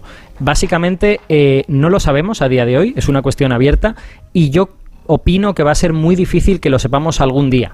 El problema fundamental para saber si el universo es infinito o si es finito es que lo único que nosotros vemos es un trozo del universo. Si nos imaginamos el universo como una cosa muy grande repartida en retales, nosotros estamos viendo solo un retalito de todo ese universo. Ese retal que vemos se llama el universo observable, y es básicamente el trozo de universo que ha habido tiempo para que nos llegue la luz a nosotros desde la época del Big Bang, desde que todo empezó, ¿no? Y desde luego todo indica que hay más universo, que nos va a seguir llegando luz de otras regiones del universo que hasta ahora no hemos visto. Pero lo que pasa es que con este trozo que tenemos, lo único que podemos decir es que todo nos indica que es un trocito muy pequeño de un universo que es mucho más grande. Pero claro, la pregunta a la que queremos responder es ¿cuánto más grande? ¿Es quizá infinito? ¿Es solo muy, muy, muy, muy grande? Y eso es lo que es muy difícil de decir viendo solo un trocito tan pequeñín. Entonces, a día de hoy es una pregunta abierta, hay teorías que ofrecen todo tipo de respuestas, pero experimentalmente es muy, muy difícil darle respuesta. Es que a mí esto del infinito me suele marear, ¿sabes? Eso es un concepto que me produce vértigo, entonces trato de pensar lo menos posible en él. Bueno, si me dejas que dé mi opinión personal, que bueno, es la opinión de un científico, pero también es la opinión de una persona y ya está. Yo creo que ya lo dijimos en otro programa, la física se lleva mal con los infinitos en general. El infinito en física suele ser una mala noticia, suele significar que no estás entendiendo bien las cosas. Entonces, si yo tuviera que apostar mi dinero, yo lo pondría que el universo es finito, pero muy, muy, muy, muy grande. O sea, cuando estás calculando, si te sale infinito, dices, ya me ha salido infinito. Mal. Exacto, exacto. Sabes que te has equivocado, sabes que algo está mal, literalmente. Está bien eso. Sí. Oye, vamos a terminar con lo de Giordano Bruno, con su trágico final. Fue condenado por la Inquisición, fue quemado en la hoguera, y te pregunto si fue a causa de todas estas cosas que dijo sobre el universo o había algo más. Bueno, pues hay debate todavía historiográfico sobre ello, pero todo indica que no. Hoy hemos hablado de la vertiente más científica de Bruno, pero él fue una persona con opiniones religiosas muy fuertes, muy, muy fuertes. De hecho, hay un dato gracioso, que es la única persona del siglo XVI excomulgado por las 3 confesiones cristianas de Europa Occidental. Es verdad. Les comulgó el catolicismo, el luteranismo y el calvinismo, los 3, ¿vale? Entonces, Bruno, pues por ejemplo, era muy escéptico con la Trinidad, con la divinidad de Jesús, era un poco como arriano en ese sentido, con la propia virginidad de María, y él tenía una visión, digamos, naturalista de la religión, en la que Dios se manifestaba en los fenómenos naturales, ¿no?, en las leyes de la física, podríamos decir. Y parece que fueron todas estas opiniones tan heterodoxas, que creaban mucha polémica, las que más pesaron en el juicio de la Inquisición. Y bueno, como hoy hemos citado mucho a Bruno, no me resisto a volver a hacerlo, porque se dice que cuando le condenaron, él dijo la siguiente frase: «Creo que vosotros, al emitir esta sentencia, tenéis más miedo que yo al recibirla». Tan seguro estaba de sus ideas, ¿no? La cita es apócrifa, no está claro si lo dijo realmente, pero vamos a decir que senón evero, eventrovato. Ah, mira qué bien te ha quedado. Muy bien, muy bien. Estas citas suelen ser siempre apócrifas, ¿no? Sí. Hombre, porque uno, no sé, no tiene especialmente agudizado el ingenio justo antes de que le vayan a quemar, pero bueno. Efectivamente. En fin, ¿quién sabe? ¿Quién sabe? El caso recuerda también en cierta manera a Spinoza, al filósofo barroco. Del barroco holandés. Lo que pasa es que Spinoza solo fue maldito por el judaísmo. O sea que, bueno, querido Aparici, pues ha sido muy interesante escucharte, como siempre. Así que hasta una próxima sección acertijo que nos traigas. Exacto. Bruno da para muchas secciones, pero bueno, hoy hemos hecho por lo menos una primera imagen de su figura. Y un poquito de magia. Bueno, gracias Aparici, un abrazo. Chao, chao.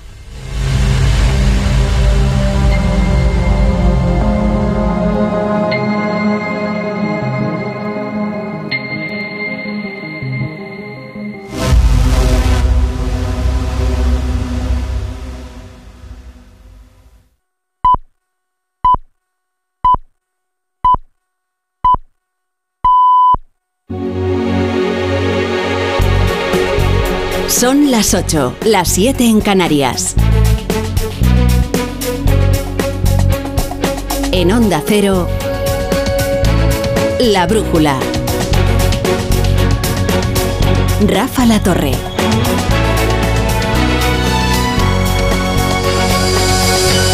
Hoy ha resonado en el Congreso un testimonio sonrojante, porque nos ha recordado lo que se ha ignorado, el sufrimiento de quienes padecen una de las enfermedades más atroces que se pueden concebir. Hablamos de la esclerosis lateral amiotrófica, más conocida como la ELA. El recordatorio no solo debe sonrojar a los políticos, también a los periodistas. ¿Cuánto tiempo lleva la ley de la ELA paralizada en el Congreso? Si les digo que fue Ciudadanos quien la promovió en primer lugar.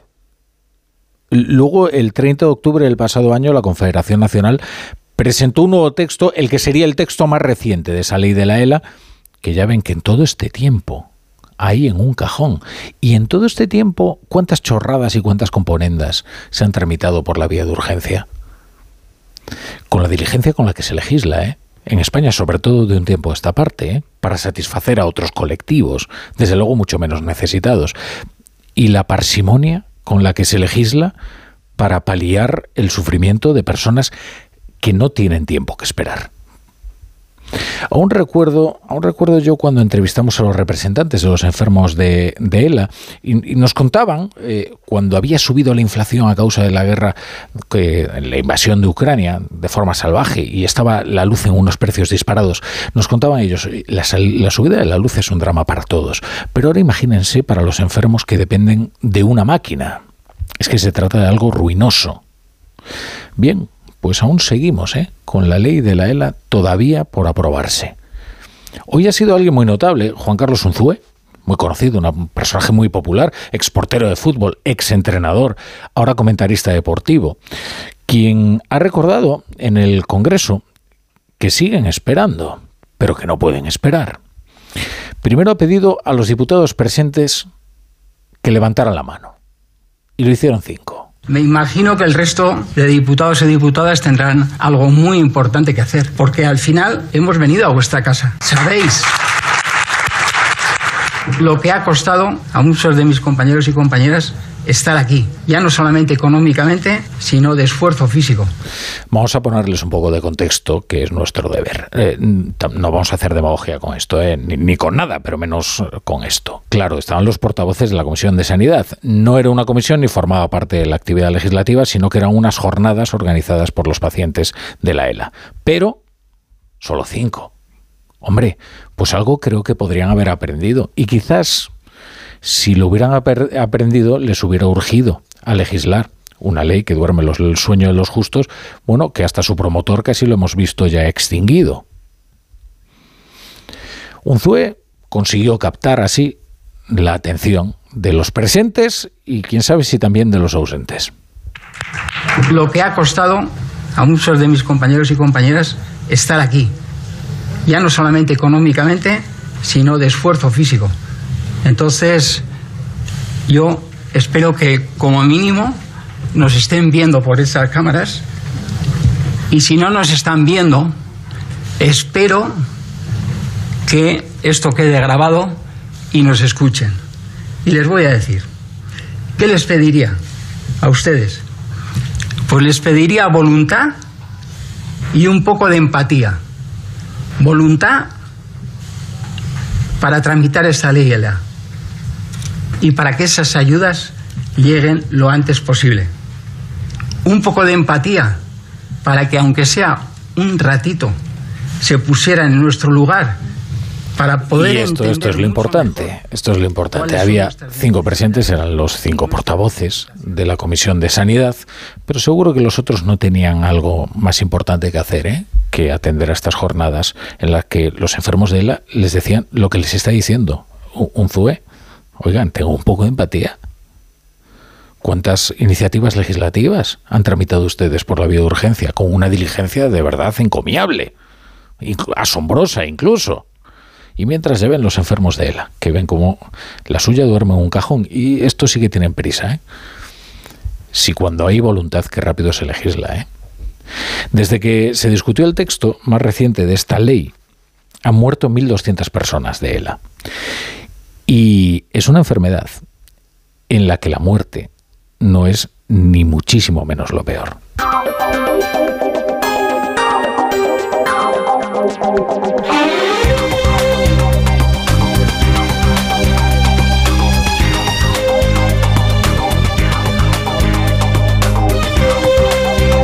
Bienvenidos a La Brújula. Si se incorporan a esta hora a la sintonía de Onda Cero, ha habido una imagen también muy significativa en el Congreso de los Diputados. Está además muy oportuna también, por cuanto viene a responder algunas preguntas que hoy se hacen cráneos privilegiados del socialismo en toda España.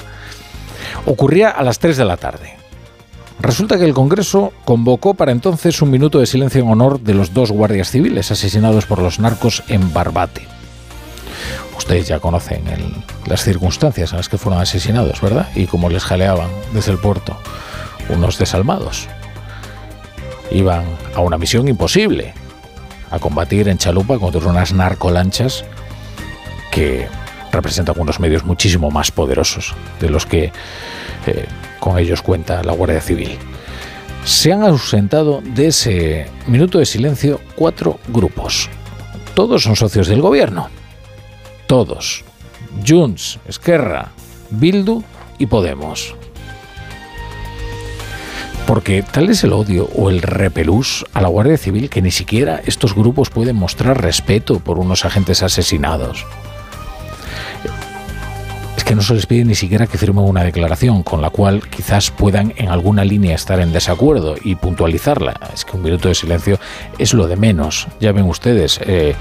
Se muere un futbolista y en los estadios pues hace un minuto de silencio y está muy bien hecho. Pues imagínense aquellos agentes que comprometen su vida en la defensa de nuestras fronteras o en la lucha contra el narco, por ejemplo en Barbate, en condiciones, ya ven ustedes, de desigualdad total. Es la frontera sur, ¿eh? La frontera sur de Europa. Entre los narcos y la Guardia Civil, pues mejor... abstenerse, ¿no? Bueno, en el caso de Bildu todavía le encuentra una explicación a los asesinatos recientes de los guardias civiles, ¿eh? Así que no cabría ninguna sorpresa si le encuentran a este asesinato alguna justificación del tipo es que lo de Barbate es un conflicto político y es muy complicado. Pero esto viene hoy muy a cuento porque, claro, anda el PSOE en una tormenta de ideas para explicarse por qué el partido se está desangrando y por qué cosecha derrota tras derrota y, en consecuencia, por qué va menguando su poder autonómico y municipal. Y no es toda la respuesta, pero sí es una parte de la respuesta. que depende de estos partidos tan excéntricos que son incapaces siquiera de rendir tributo a dos guardias civiles asesinados. Lo que yo creo que hay que hacer es recuperar esa vocación de mayorías, esa ambición que siempre tuvo el PSOE de representar a la inmensa mayoría de la sociedad española. Tenemos unos objetivos muy claros que responden a valores de 150 años de historia, con unas políticas muy claras, concretas, que normalmente tenemos la capacidad de adaptar a los tiempos que corren, pero que responden a unos valores muy claros, pero con el objetivo de dirigirnos a la inmensa mayoría de la sociedad, no a pequeños nichos, tribus. Esto es lo más importante de la declaración, justo el final. Esto le decía Juan Lobato esta mañana a Carlos Alsina, en Más de Uno, el socialista madrileño Juan Lobato, en una entrevista que es muy interesante y que yo les animo a que escuchen en su integridad. La pueden descargar ustedes en ondacero.es o en cualquier plataforma de podcast. Es interesante porque es bastante cabal lo que ha dicho. El diagnóstico no está mal. El PSOE siempre fue un partido que interpelaba a la mayoría social y que hoy se conforma con ser una minoría suficiente, ya sea incluso para investir a otros, como hemos visto en la campaña gallega. O sea que el diagnóstico quizás debiera acompañarse de una voz de alerta, porque el problema se agrava cada vez más y no va a dejar de agravarse. El PSOE cada vez depende de más nichos y tribus, por utilizar la denominación de Juan Lobato.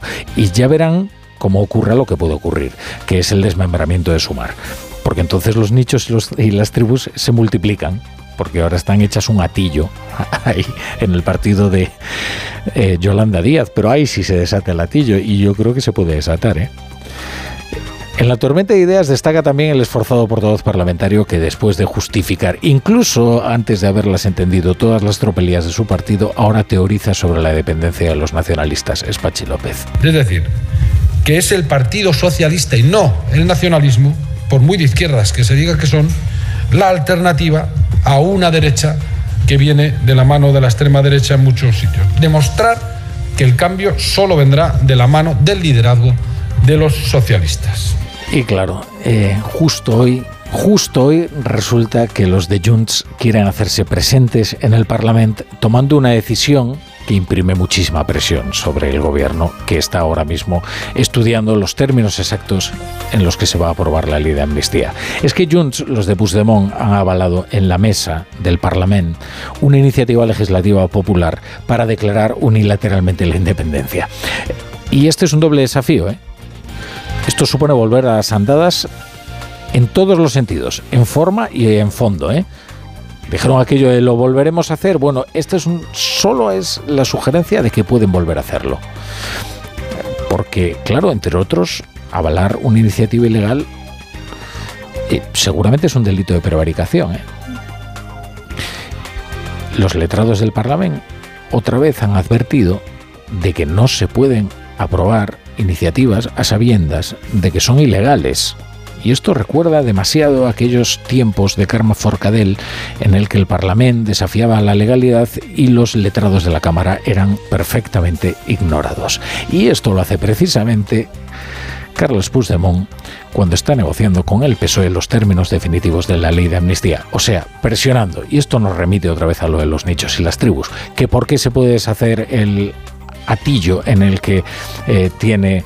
pues hay reunidos a toda una serie de minorías, Yolanda Díaz, pues porque es algo aleccionador el empoderamiento de todas estas minorías que, gracias a su presión y a su capacidad coactiva, son capaces de arrancar casi cualquier cosa de este gobierno. Y desde luego también el privilegio de una visibilidad y una potencia política que ya vemos los resultados que están teniendo, por ejemplo, en partidos como Bildu. ¿Por qué Compromís no va a querer convertirse en una minoría de bloqueo si eso le garantiza un asiento en las negociaciones bilaterales con el gobierno de Pedro Sánchez y, en consecuencia, un foco desmedido en la vida política nacional? Claro, el contexto llena de gozo Alberto Núñez Feijóo, que ya habrá aprendido que no hay que fantasear con el indulto de quien ni siquiera ha sido juzgado, y que ahora se limita a repetir que él no es Pedro Sánchez, e insiste, y que está tan contento que se pone a bailar una muñeira en la Junta Directiva Nacional. Ayer tuvo la Junta Directiva del PP gallego y hoy la del PP nacional. Y, hombre, debería cuidarse de celebrar más porque no hay nada tan peligroso como la euforia, ¿no? Hoy al menos no se ha privado Feijóo se ha dado un gusto, ¿no? Que es esto de declararse ganador del plebiscito que le habían preparado otros para tratar de debilitarlo, porque lo cierto es que durante toda la campaña fue él quien huyó del carácter plebiscitario sobre su liderazgo de las elecciones gallegas, a pesar de que se había mudado allí para emprender su propia campaña, es decir, que algo le importaba. Ahora que, claro, una vez ganado el plebiscito, pues hay que aprovechar, ¿no? Si querían que las elecciones gallegas fuesen un plebiscito sobre mi liderazgo, ahí tienen el resultado del plebiscito. Y si querían que Galicia validase su modelo, ahí tienen el fracaso rotundo del modelo sanchista. En Onda Cero, La Brújula, Rafa Latorre. Estoy buscando unos neumáticos casual, con un look de entretiempo y tal, para la playa, la nieve, la lluvia, vamos, para todo el año. Si lo que quieres es algo que agarre con todo, los neumáticos 4 estaciones son tendencia. Aprovecha el 2x1 de Peugeot Service con las mejores marcas y triunfa en cualquier pasarela, esto, carretera. Condiciones en peugeot.es. Es hora de que esta empresa funcione como lo que es, una empresa familiar. Yo no me he partido el lomo por esta empresa para que ahora venga mi hermano a vivir del cuento. Pero es tu hermano, Jesús. Ha habido un derrumbe en la fábrica. Pues tu padre está herido. Si algo le pasa a padre, sería lo que siempre has querido ser, ¿no? Sueños de libertad. Gran estreno. El domingo a las 10 de la noche en Antena 3. La tele abierta. Madre mía, qué golpe. Parece que tu coche se ha peleado con una columna. Con el seguro de coche de Línea Directa no solo te ahorras una pasta, sino que además puedes escoger el taller que quieras aquí o en Chipiona. Y si eliges taller colaborador, también tienes coche de sustitución garantizado y servicio de recogida y entrega. Cámbiate ahora y te bajamos el precio de tu seguro de coche, sí o sí.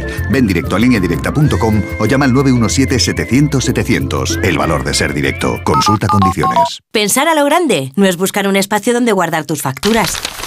Es tener tus facturas digitales siempre a mano. Con Orange Empresas dispones de factura electrónica para ayudarte a digitalizar tu proceso de facturación y reducir tus tareas administrativas. Las cosas cambian y con Orange Empresas tu negocio también.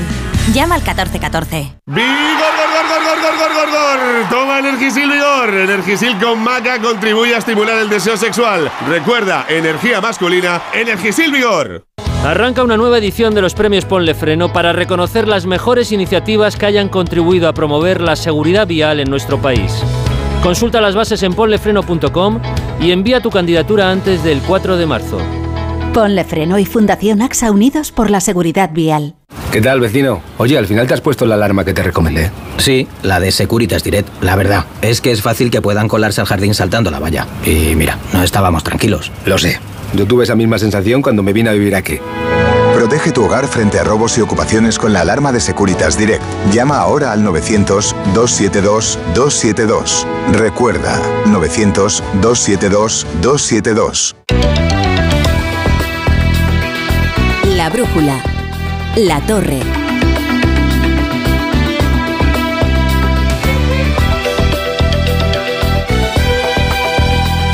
Bueno, como les contaba, Junts aumenta la presión en el Parlament, donde ha conseguido que se admita a trámite una iniciativa legislativa popular para declarar unilateralmente la independencia de Cataluña. ¿Ya está la mesa del Parlamento otra vez prevaricando? Pues parece que sí.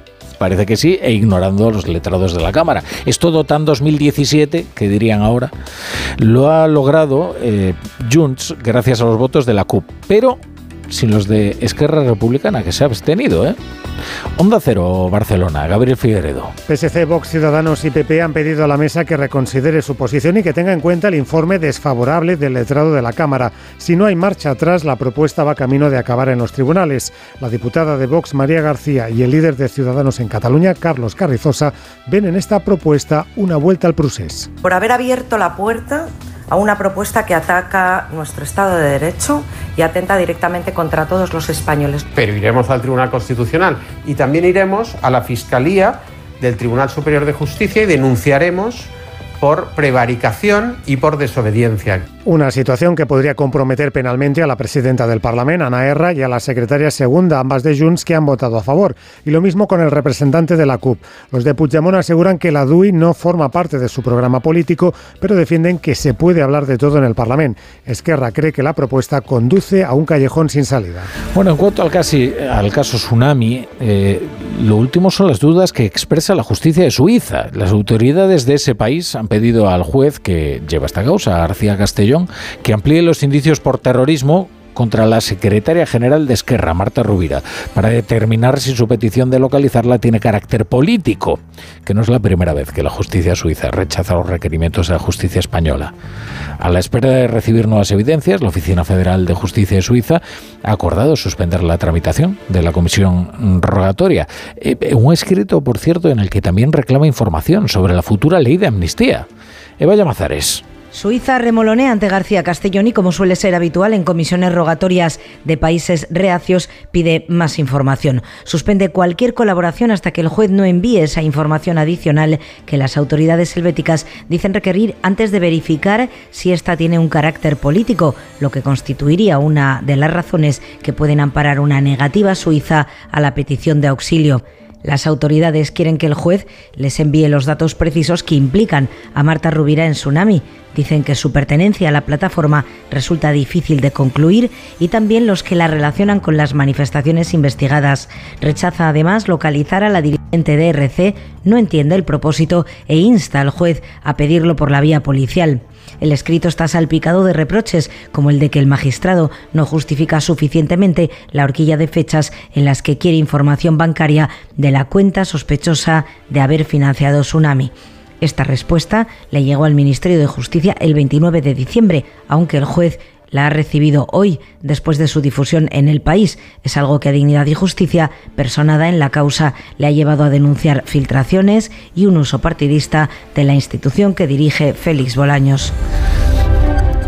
Bueno, la Moncloa evita hacer una lectura nacional del desplome socialista en Galicia. Esto es bastante previsible. El gobierno sostiene, por boca de su portavoz Pilar Alegría, que las elecciones autonómicas no han sido una segunda vuelta de nada y que la lectura del resultado de las urnas debe hacerse una clave estrictamente territorial. Luego ya han escuchado algunas reflexiones acerca de la debacle por parte de dirigentes socialistas de cierta importancia. Sobre la profunda reflexión, por cierto, que pedía Page, lo más que se ha escuchado hoy es la incomprensión de la ministra de Hacienda y vicesecretaria general socialista, María Jesús Montero.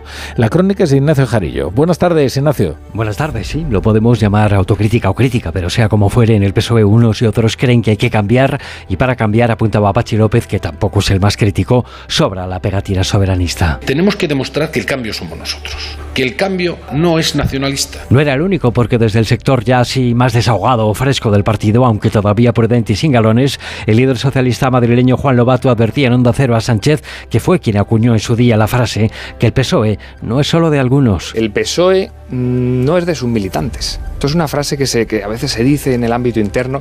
Yo creo que el PSOE es patrimonio de la sociedad española. Y Lobato coincide ya de paso con otra histórica y aún senadora, la expresidenta andaluza Susana Díaz, que en Espejo Público defendía hoy a García Page y su abierta crítica a Sánchez. Hace falta un debate de lo más colectivo posible, decía Díaz. El PSOE tiene que contar con todo el talento que tiene la organización, incluso con quien tienen voces disonantes que en algunos momentos te puedan incomodar. Pero la vida sigue, y querer quitarse esa pegatina de partido amigo de los soberanistas en plena negociación de la amnistía parece hoy por hoy inviable. La Audiencia de Sevilla ha condenado a 4 años y 9 meses de cárcel a Juan Francisco Trujillo. Puede que hayan olvidado ya su caso. Fue muy conocido en tiempos. Se le apeló el chofer de la coca. Es en el marco del caso de los ERE, uno de estos episodios de los más truculentos, ¿no?, de aquella inmensa corrupción que se dio en Andalucía en la época socialista. El tribunal dicta esta pena por los delitos de prevaricación y malversación, al entender que Trujillo desvió dinero de las ayudas de la Junta de Andalucía y se lo gastó en droga y locales de alterne. Redacción en Andalucía, Jaime Castilla. Juan Francisco Trujillo, que según él mismo declaró, pagaba con dinero público cocaína, copas, comidas y fiestas para su jefe, el ya fallecido exdirector general de Trabajo durante las juntas socialistas, Francisco Javier Guerrero, irá a prisión 4 años y 9 meses de cárcel por prevaricación, malversación y falsedad documental al percibir una ayuda ilegal de más de 1.300.000 euros de dinero público de la entonces socialista Junta de Andalucía. Es la sentencia que le impone la Audiencia Provincial de Sevilla. Ocurre este fallo cuando este mismo tribunal recaba información para pronunciarse Matute sobre el indulto solicitado por el expresidente socialista andaluz José Antonio Griñán, condenado en la pieza política del macrofraude de los ERE a 6 años de cárcel por malversación y prevaricación.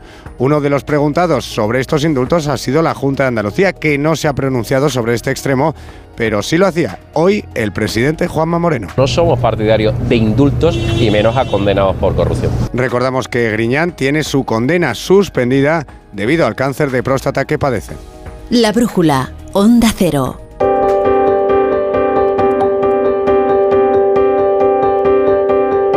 Juanjo de la Iglesia, buenas tardes. Muy buenas tardes, Rafa, ¿cómo estás? A ver qué estás leyendo en los periódicos. Pues una visual a la prensa digital, y sin haberlo querido hemos salido un paraíso. Comienza esta tarde en 20 minutos, donde nos enteramos de que una tiktoker española... Lo siento. Voy por mal sitio. Espera que voy... Mira, voy a dar un consejo mientras tanto y así te doy tiempo y además les somos útiles a la audiencia. Miren, en Línea Directa entienden que cada conductor es único. Por eso, con su seguro de coche, además de ahorrarte una pasta, tienes libertad para elegir taller. El taller que tú quieras en cualquier lugar de España. Pero es que, además, si es un taller colaborador, te garantizan coche de sustitución con servicio de recogida y entrega. Cámbiate y te bajan el precio de tu seguro de coche sí o sí.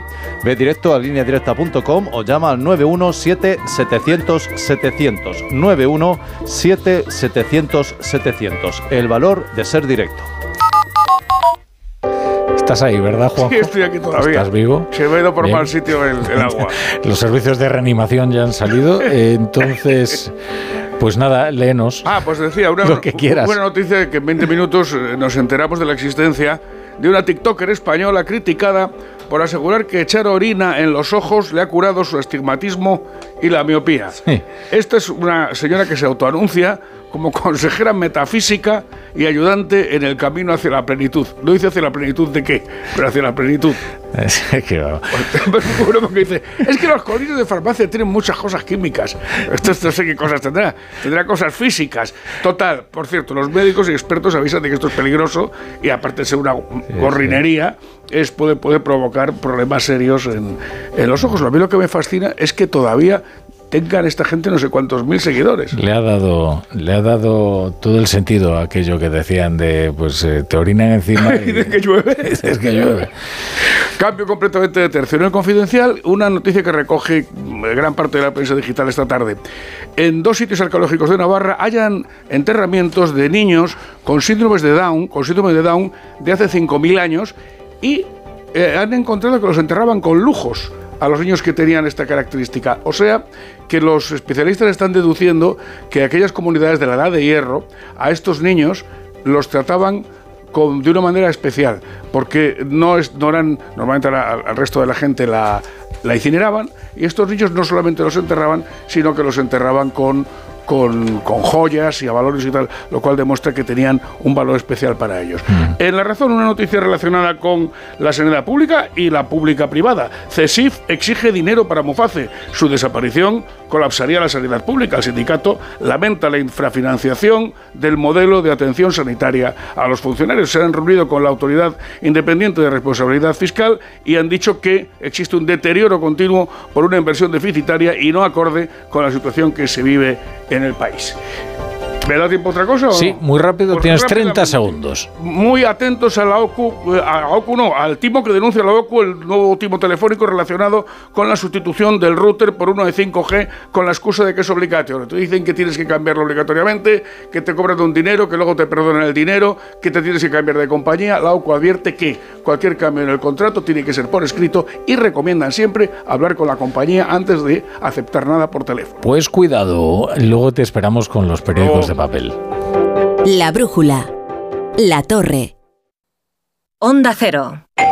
Atención, si tienes una tarjeta revolving, es muy probable que estés pagando intereses abusivos. Infórmate gratis de cómo recuperar el dinero pagado de más en bufeterosales.es o en el 915 50 15 15. Bufete Rosales, te mereces los mejores abogados. y verde humedades. Limpiar, pintar, ocultar son soluciones ineficaces contra las humedades. Necesitas eliminar para siempre el problema. Iberdeco Humedades te proporciona un diagnóstico gratuito con el tratamiento antihumedad definitivo hasta con 30 años de garantía. Solicítalo en Iberdeco Humedades. Iberdecohumedades.es. Empieza el día a tope de energía en Basic Fit. En casa o en el gym a la vuelta de la esquina. Apúntate ahora, disfruta de 4 semanas extra y llévate una mochila. Siéntete bien y haz del fitness tu básico. Ver condiciones en basic-fit.es. Basic Fit. No esperes a septiembre. Comienza a estudiar en febrero y titula antes. Matricúlate a distancia en el Instituto Superior de FP Universae. Abierta convocatoria de matrícula para más de 50 titulaciones de FP. Entra en universae.com y contáctanos por teléfono o WhatsApp. Universae. Change your way. Ven a Menorca, escapa de la rutina y conecta con la naturaleza, con la cultura, con la gastronomía, porque el lujo reside en disfrutar de lo auténtico, en disfrutar de las pequeñas cosas. Ya puedes disfrutar tu vuelo directo a Menorca con Iberia Express. Menorca, la isla de los pequeños placeres. En Decorman hacemos obras, reformas, decoración, viviendas y locales, diseño con imágenes, todo en una llamada 91 609 3370 o decorman.es. 3x2 en implantes, 3x2 en implantes. El tercero se lo regalamos. 3x2 en implantes con el circonio más espectacular. 14.000 implantes nos avalan. Llámenos sin compromiso. 91 733 2080. Dentalmat.com. Siempre a su lado. Pinvisa, pinturas y revestimientos de alta tecnología que perduran en el tiempo. Pinturas Pinvisa. En Alhambra IT tenemos la innovación como tradición, la nube empresarial que nunca se cae, la ciberseguridad que nunca duerme y la inteligencia artificial más humana. Por eso queremos ser tu socio tecnológico de confianza. Entra en alhambrait.com. En Bricolaje Moraleja tenemos la mayor oferta de Madrid de elementos de jardín con varios modelos de césped artificial a la venta en rollos de 20 y 50 metros para que no haya empalmes y se quede bien ajustado. Brico oferta. Césped artificial modelo Bahamas 25 milímetros por 9 euros metro cuadrado. Solo en Bricolaje Moraleja, calle Galileo Galilei 14 de Getafe, bricomoraleja.com.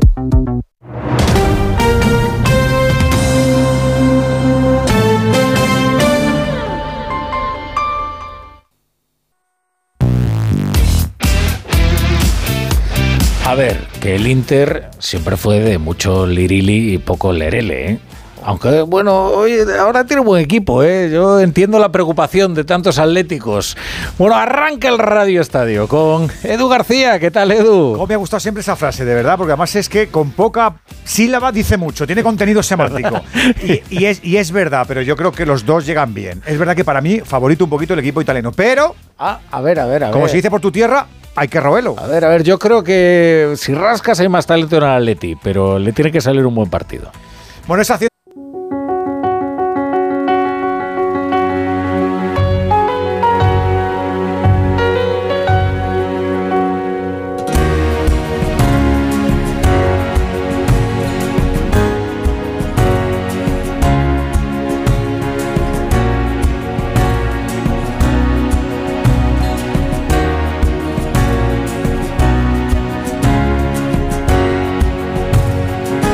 En Onda Cero, La Brújula, Rafa Latorre.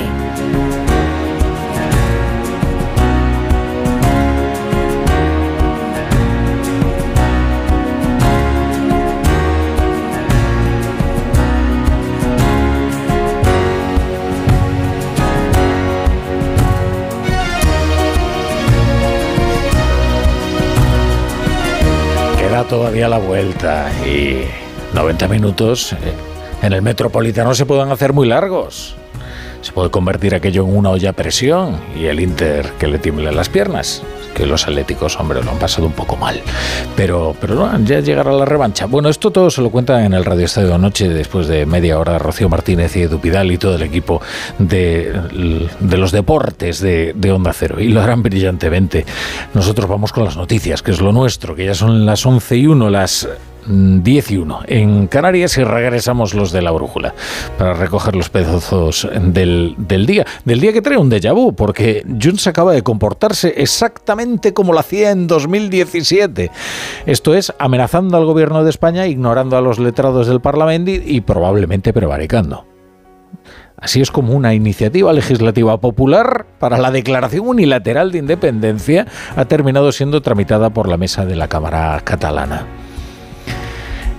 Esto justo en el momento en que el gobierno estudia los términos exactos de la ley de amnistía para garantizar la impunidad de todos los que delinquieron durante el procés. Hombre, con una amnistía en el horizonte, pues ya casi podemos aprovechar el tiempo para cometer los últimos delitos, ¿no? Como por ejemplo la tramitación de una ley que se sabe que es ilegal. No es pacificación. Esto es coacción. Y lo han demostrado una vez más. Y saben por qué lo hacen, para presionar al gobierno. Y saben por qué pueden presionar al gobierno. Porque el gobierno se ha puesto en sus manos. Y porque prometieron que esto nunca ocurriría. Y como prometieron que nunca ocurriría, si ocurren, no van a poder explicarlo. Y así es como Carles Puigdemont puede manejar a su antojo la situación y poner en apuros a Pedro Sánchez. Por si esto no fuera lo suficientemente comprometedor para un gobierno debilitadísimo por los resultados electorales, los más recientes todavía no los han digerido, que son los de Galicia, hoy sus socios lo han vuelto a poner en evidencia con una imagen lamentable en el Congreso de los Diputados. 4 grupos se han ausentado del minuto de silencio en honor de los guardias civiles asesinados por los narcos en Barbate. Todos son socios del gobierno. Junts, Esquerra, Bildu y Podemos. Todos socios imprescindibles del gobierno, quiero decir. Son socios duraderos, leales, pero sobre todo son socios imprescindibles de la mayoría parlamentaria que los sustenta. Que no les hagan elegir a estos entre los narcos y la Guardia Civil. Bueno, en el caso de Bildu, que aún tiene entre sus filas a gente como a David Pla, que ha ordenado el asesinato de guardias civiles, pues lo raro sería verles rindiéndoles tributo. Sería incluso ya el cinismo sobre lo siniestro. Qué oportuno todo esto, ¿no? Precisamente cuando en el PSOE ha estallado la tormenta de ideas para dar con las razones de la incesante debacle territorial. Pues aquí igual tienen alguna razón, ¿no? De por qué se hacen tan antipáticas las alianzas del Partido Socialista. Decía un dirigente socialista, es que el PSOE ya solo es Sánchez. Claro, es que para que Sánchez se mantenga hay que sacrificar al resto. ¿Qué es lo que está ocurriendo, eh? El más reciente en opinar, no el último, pero sí el más reciente, en esta tormenta de ideas, es Alfonso Guerra, al que ya en Ferraz pues lo tratan como si fuera casi un anacronismo, no, como si fuera un anacronismo, solo que lo consideran además un anacronismo reaccionario. Ha hablado en Granada Alfonso Guerra sobre lo triste que es que el PSOE tenga solo que ofrecer un contraproyecto, que es que no gobierne el Partido Popular. Y si para eso hay que apoyar incluso la investidura de una presidenta de un partido nacionalista como es el Bloque Nacionalista Galego, incluso hasta se hace campaña por ella. Claro, es que Alfonso Guerra refundó un partido que interpelaba a la mayoría social, o por utilizar la fórmula del madrileño Juan Lobato, un partido que tenía vocación de mayoría. Lo que yo creo que hay que hacer es recuperar esa vocación de mayorías, esa ambición que siempre tuvo el PSOE de representar a la inmensa mayoría de la sociedad española. Tenemos unos objetivos muy claros que responden a valores de 150 años de historia, con unas políticas muy claras, concretas, que normalmente tenemos la capacidad de adaptar a los tiempos que corren, pero que responden a unos valores muy claros, pero con el objetivo de dirigirnos a la inmensa mayoría de la sociedad, no a pequeños nichos, tribus. Esto le decía a Carlos Alsina hoy en Más de Uno, en Onda Cero. Le han preguntado a María Jesús Montero en otra radio, en la cadena SER, a la sazón número 2 del PSOE, digo María Jesús Montero, no la cadena SER, que le han preguntado en esta emisora por las palabras de Emiliano García Page. Y la verdad es que no es partidaria, como ocurre con el chiste del cura y el pecado. Porque dice María Jesús Montero que no hay que alegrarse de la derrota de un socialista. Y no, hombre, si lo que dice Page es que ojalá ganaran.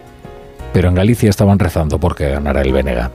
Eso es lo que diferencia a un partido de mayorías con vocación en mayorías que decía Lobato, de un partido que aspira a ser una minoría suficiente.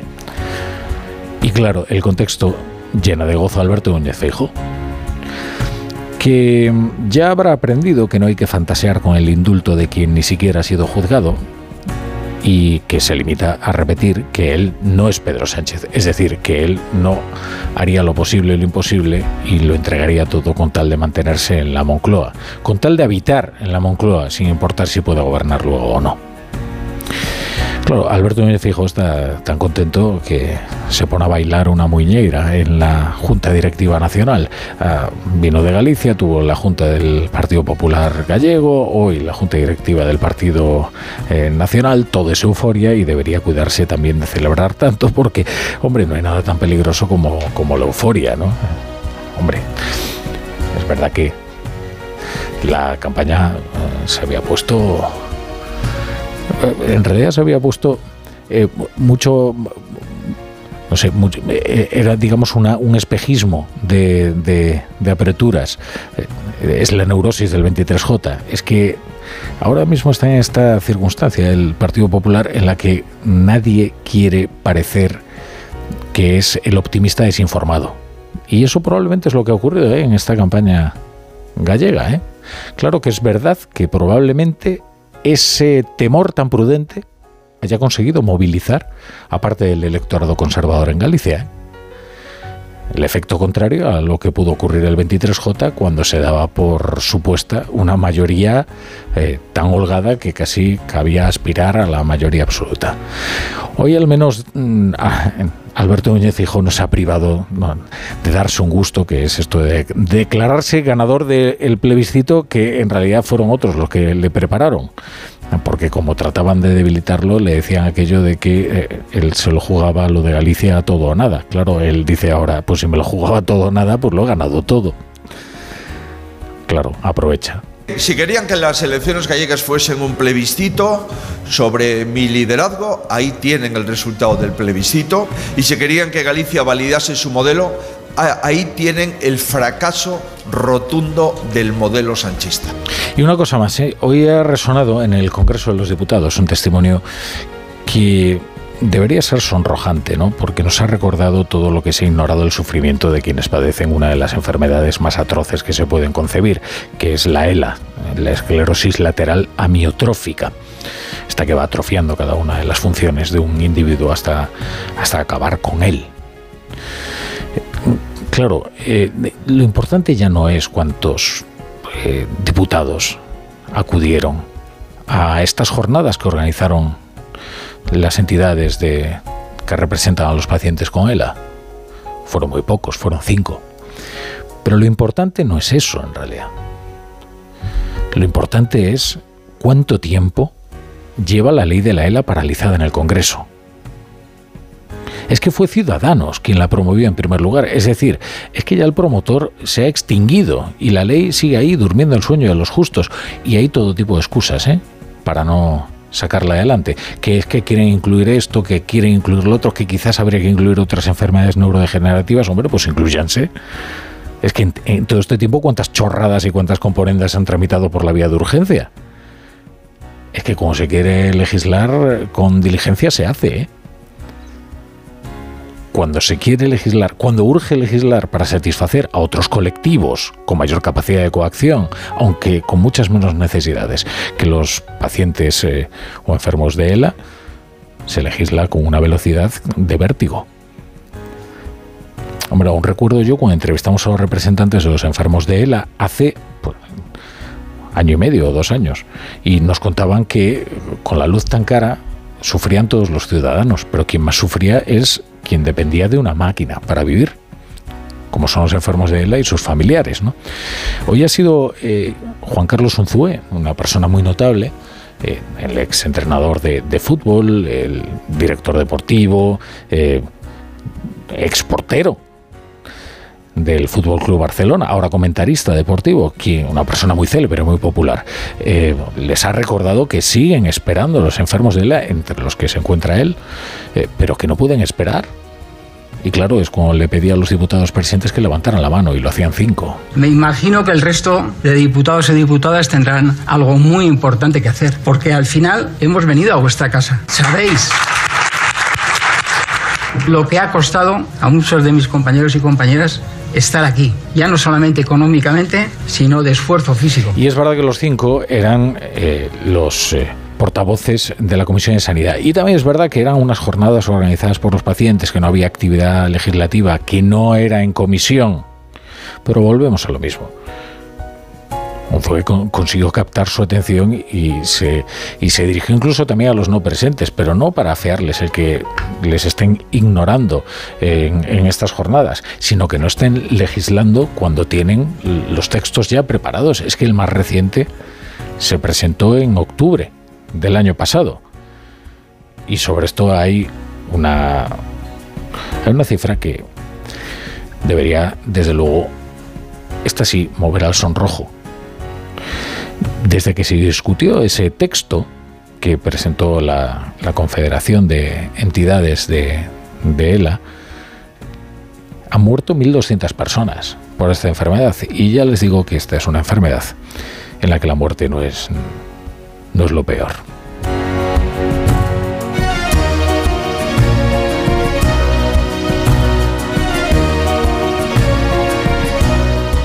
La Brújula. Latorre. ¿Te lo digo o te lo cuento? Te lo digo. No me dejas escoger el taller que yo quiera. Te lo cuento. Yo me voy a la Mutua.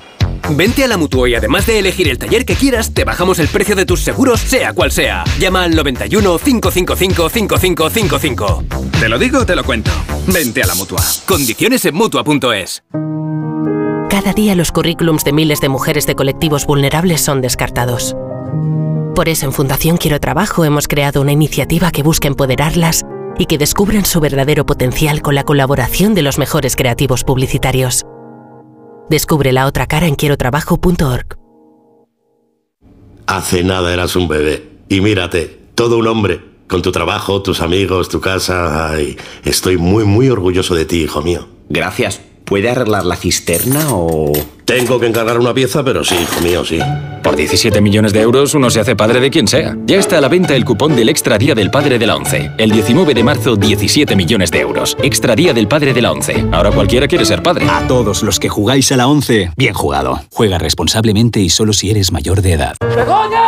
Si me pongo así es por tu culpa. Porque me estás mintiendo, reconócelo. Hay otro hombre. Andrés de la Reina para servirle. Cuando le vi, debí imaginar que era mi cuñado. Sueños de libertad, gran estreno.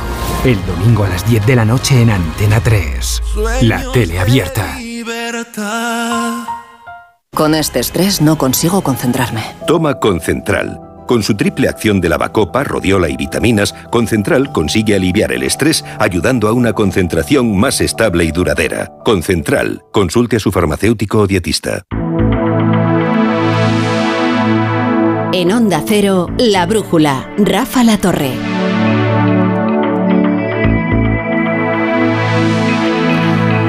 La Moncloa ha confirmado de manera sorpresiva y con una antelación de 24 horas que el presidente del gobierno, Pedro Sánchez, va a viajar mañana a Marruecos. Sin programa, sin agenda, sin conocer los temas que se van a abordar, solo ha trascendido que esta vez sí es posible que el rey Mohamed VI reciba a Pedro Sánchez. Posible. Un viaje anunciado tras el varapalo electoral socialista en las elecciones gallegas. Acude Pedro Sánchez al país africano sin que se haya avanzado en el cumplimiento de algunos de los acuerdos suscritos hace más de 12 meses, como el del establecimiento de una aduana comercial en Ceuta o la reapertura 6 años después de su cierre de la de Melilla.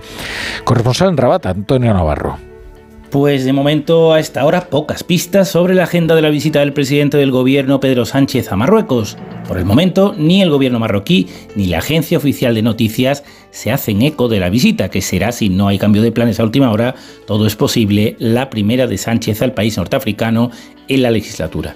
La pregunta que todos nos hacemos a esta hora es si habrá o no encuentro entre el rey de Marruecos y el presidente. Recordemos que hace algo más de un año, con motivo de la 12ª reunión de alto nivel hispano-marroquí celebrada también en Rabat, Mohamed VI no recibió a Sánchez. Un hecho inédito, no se encontraba en su país y fue algo que el gobierno español conoció prácticamente embarcando para Rabat.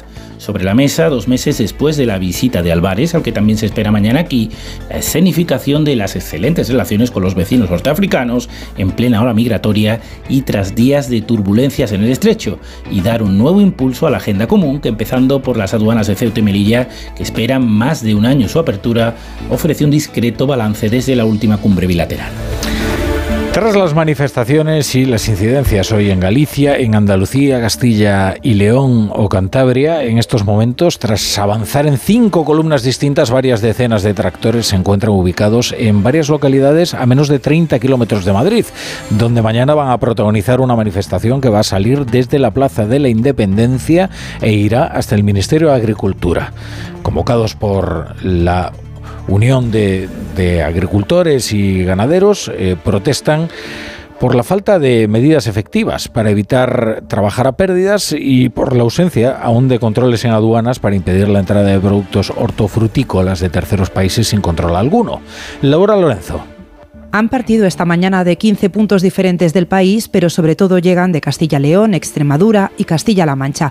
A esta hora, por ejemplo, en uno de los puntos donde pasarán la noche, en Torrejón de la Calzada, son ya un centenar de tractores los congregados. La previsión es que medio millar accedan por la capital por vías secundarias, pero es tal el volumen de vehículos que el colapso circulatorio podría estar garantizado. Se cumplen ya 15 días ininterrumpidos de protestas y mañana quieren reflejar el hartazgo del sector. Necesitamos soluciones y las necesitamos ya. Por parte del Ministerio y por parte de la Comisión Europea. El ministro ahora mismo está en modo avión o con el freno de mano echado. Necesitamos un ministro que vaya a Bruselas. Una treintena de tractores serán los que lleguen hasta el Ministerio de Agricultura. Quien no les esperará será el ministro Luis Planas, que tiene sesión de control en el Congreso. Hoy en el Senado continuaba ofreciendo mano tendida. Pues diálogo con el sector, trabajamos en darle respuesta a sus inquietudes y estamos comprometidos en la búsqueda de las soluciones. A las 10:30 está previsto que arranque esta manifestación en la Puerta de Alcalá, en la que se espera también la llegada de un centenar de autobuses anunciados por la organización y 5.000 asistentes. Bueno, igual este nombre ya no le suena, pero se hizo célebre durante la investigación de la trama de los ERE, aquel monumental caso de corrupción en la Andalucía socialista.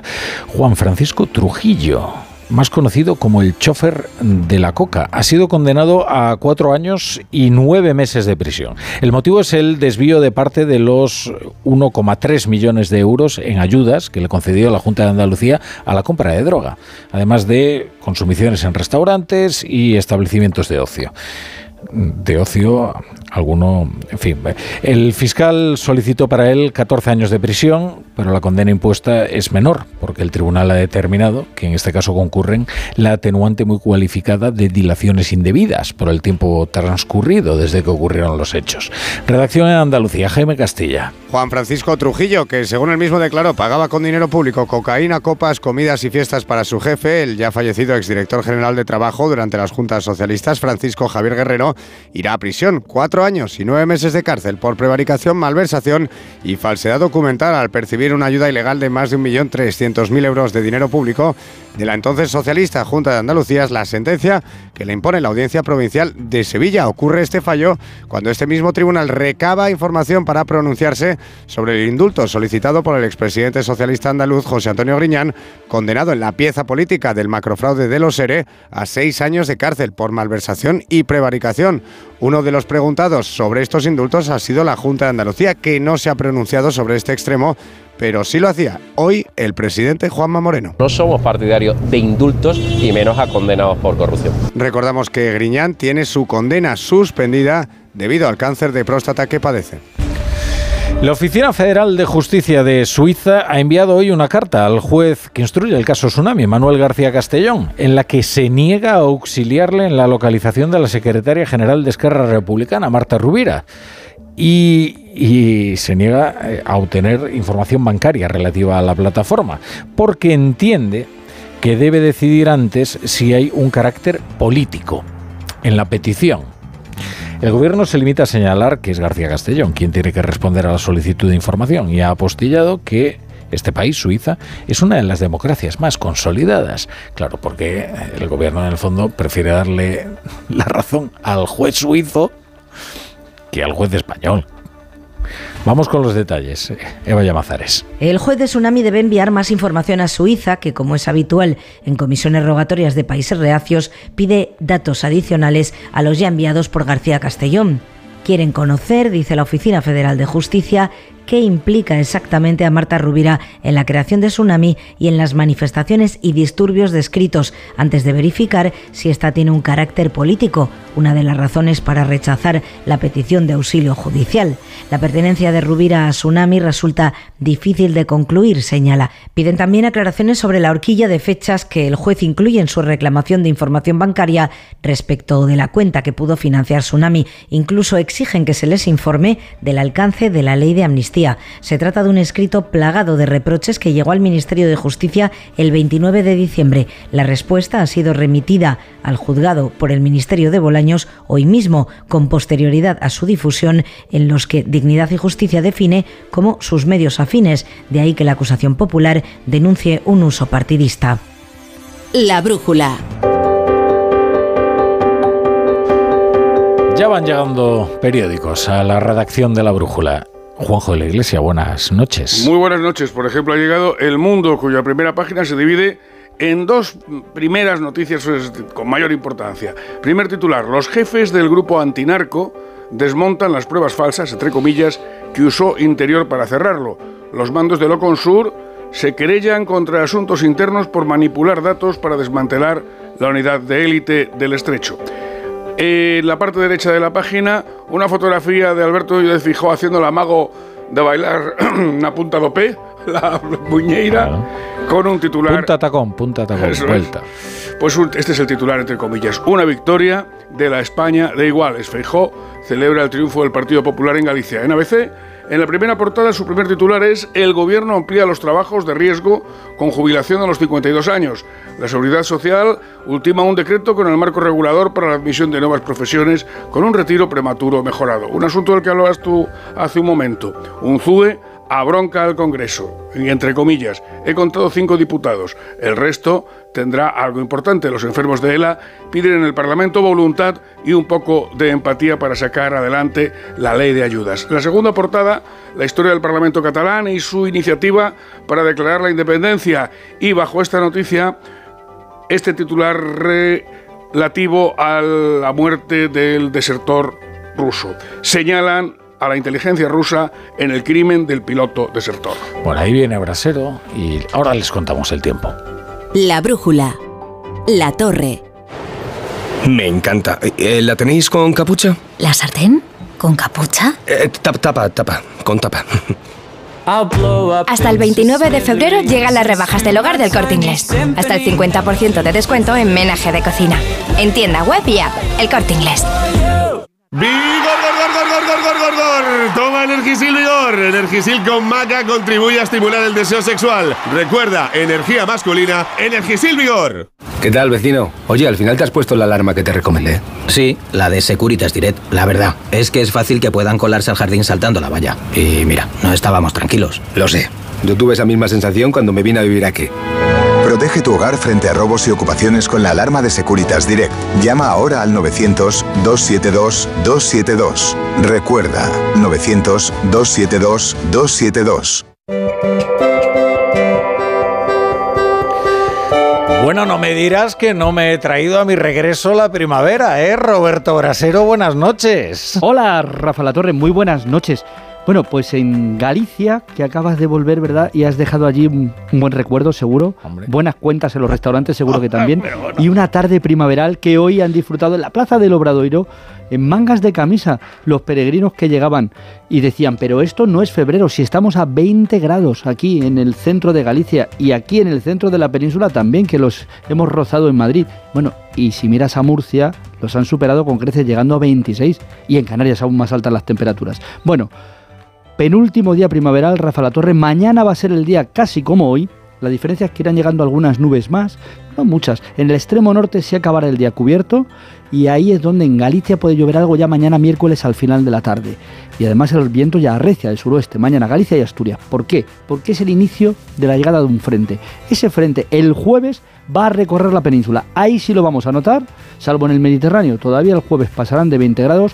En el resto irá avanzando las nubes Lluvias incluso, las del jueves, sí, y bajada de temperaturas. Pero es que detrás del frente viene aire polar, que es el que de golpe, la madrugada del jueves al viernes y durante el viernes, hará que se desplomen los termómetros en la península y Baleares y que volvamos a un tiempo de invierno. Fíjate y acuérdate cuando desde el viernes miremos para atrás y digamos, pero menudo día teníamos el martes, si era un día primaveral, y el miércoles casi también, pero a partir del jueves cambia.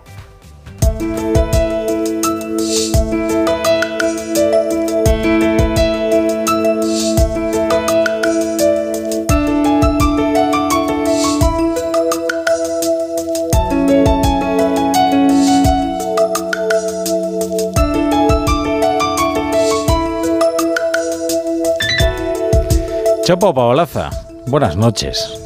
Buenas noches, Rafa Latorre. ¿Cómo cambia el tiempo? Parece esto una ducha sueca. Mira, no hay quien se entere, ¿sabes? Es la ducha escocesa. Eso, escocesa, efectivamente. Bueno, igual en Suecia también. Ve a saber. Sí. Bueno, querido Chapo. El cuaderno a veces parece Fargo y otras veces Platero, ¿no? Miami Beach. De Juan Ramón Jiménez. Ya no sabe uno. Bueno, Chapo, a ver qué traes ahí anotado en ese cuaderno. Pues mira, hoy en el cuaderno traigo las notas del 20 de febrero, martes de veranillo, por ahora, esperanza de poetas, vendedores de bikinis y declaraciones de la independencia tramitadas por Junts en el Parlamento catalán. Somos la distancia entre el Pato de la Mascletá y Fernando Grande Marlaska. El ministro del Interior le ha pedido a Marimar Blanco que vuelva al espíritu de Hermua. Yo creo que eso era cuando el PSOE y el PP estaban unidos frente a ETA, los terroristas eran terroristas, y Grande Marlaska era un héroe. Hoy en el Congreso han guardado un minuto de silencio por los guardias de Barbate y se ausentaron Junts, Esquerra, Podemos y Bildu. Ojalá Grande Marlaska diciéndole a Bildu, oye, volver al espíritu de Hermoa. En fin. Se le niega un minuto de silencio a dos guardias civiles y le querían montar un funeral de estado al Pato de la Mascletá. El Pato se apareció en Madrid Río, acostado en un jardín, como un punky en San Fermines, y perturbó las buenas almas de la ciudad, más que los mendigos que encuentran muertos en un portal, más que el desertor ruso al que han acribillado a tiros en Villajoyosa, no digo quién, pero se lo están imaginando. Más que los guardias civiles de Barbate, les importaba el Pato, les importaba un huevo de pato. Y fueron a montarle una capilla ardiente como la de Manolete, con coche de 8 caballos negros con penachos, pendones de los balcones por el pato muerto. Un pato asesinado en un atentado contra la ecología. Lo de Mateo Morral parecía una bobería. En el clímax fúnebre del asesinato del pato, a manos de un alcalde paticida, apareció el animal en un vídeo. Estaba muerto antes de la mascletá. Ya decía yo, jaja, aquí había pato encerrado. Anda que si revive. Bueno. Cualquier día. Cualquier día. Bueno, Chapo, hasta mañana. Siempre amanece. Pues ahora se quedan ustedes con el Radio Estadio Noche, con Rocío Martínez y con Edu Pidal, y les van a contar lo que ha dado de sí la jornada de Champions, y se van a divertir y van a aprender, y esto es radio. Mañana nosotros regresamos con La Brújula.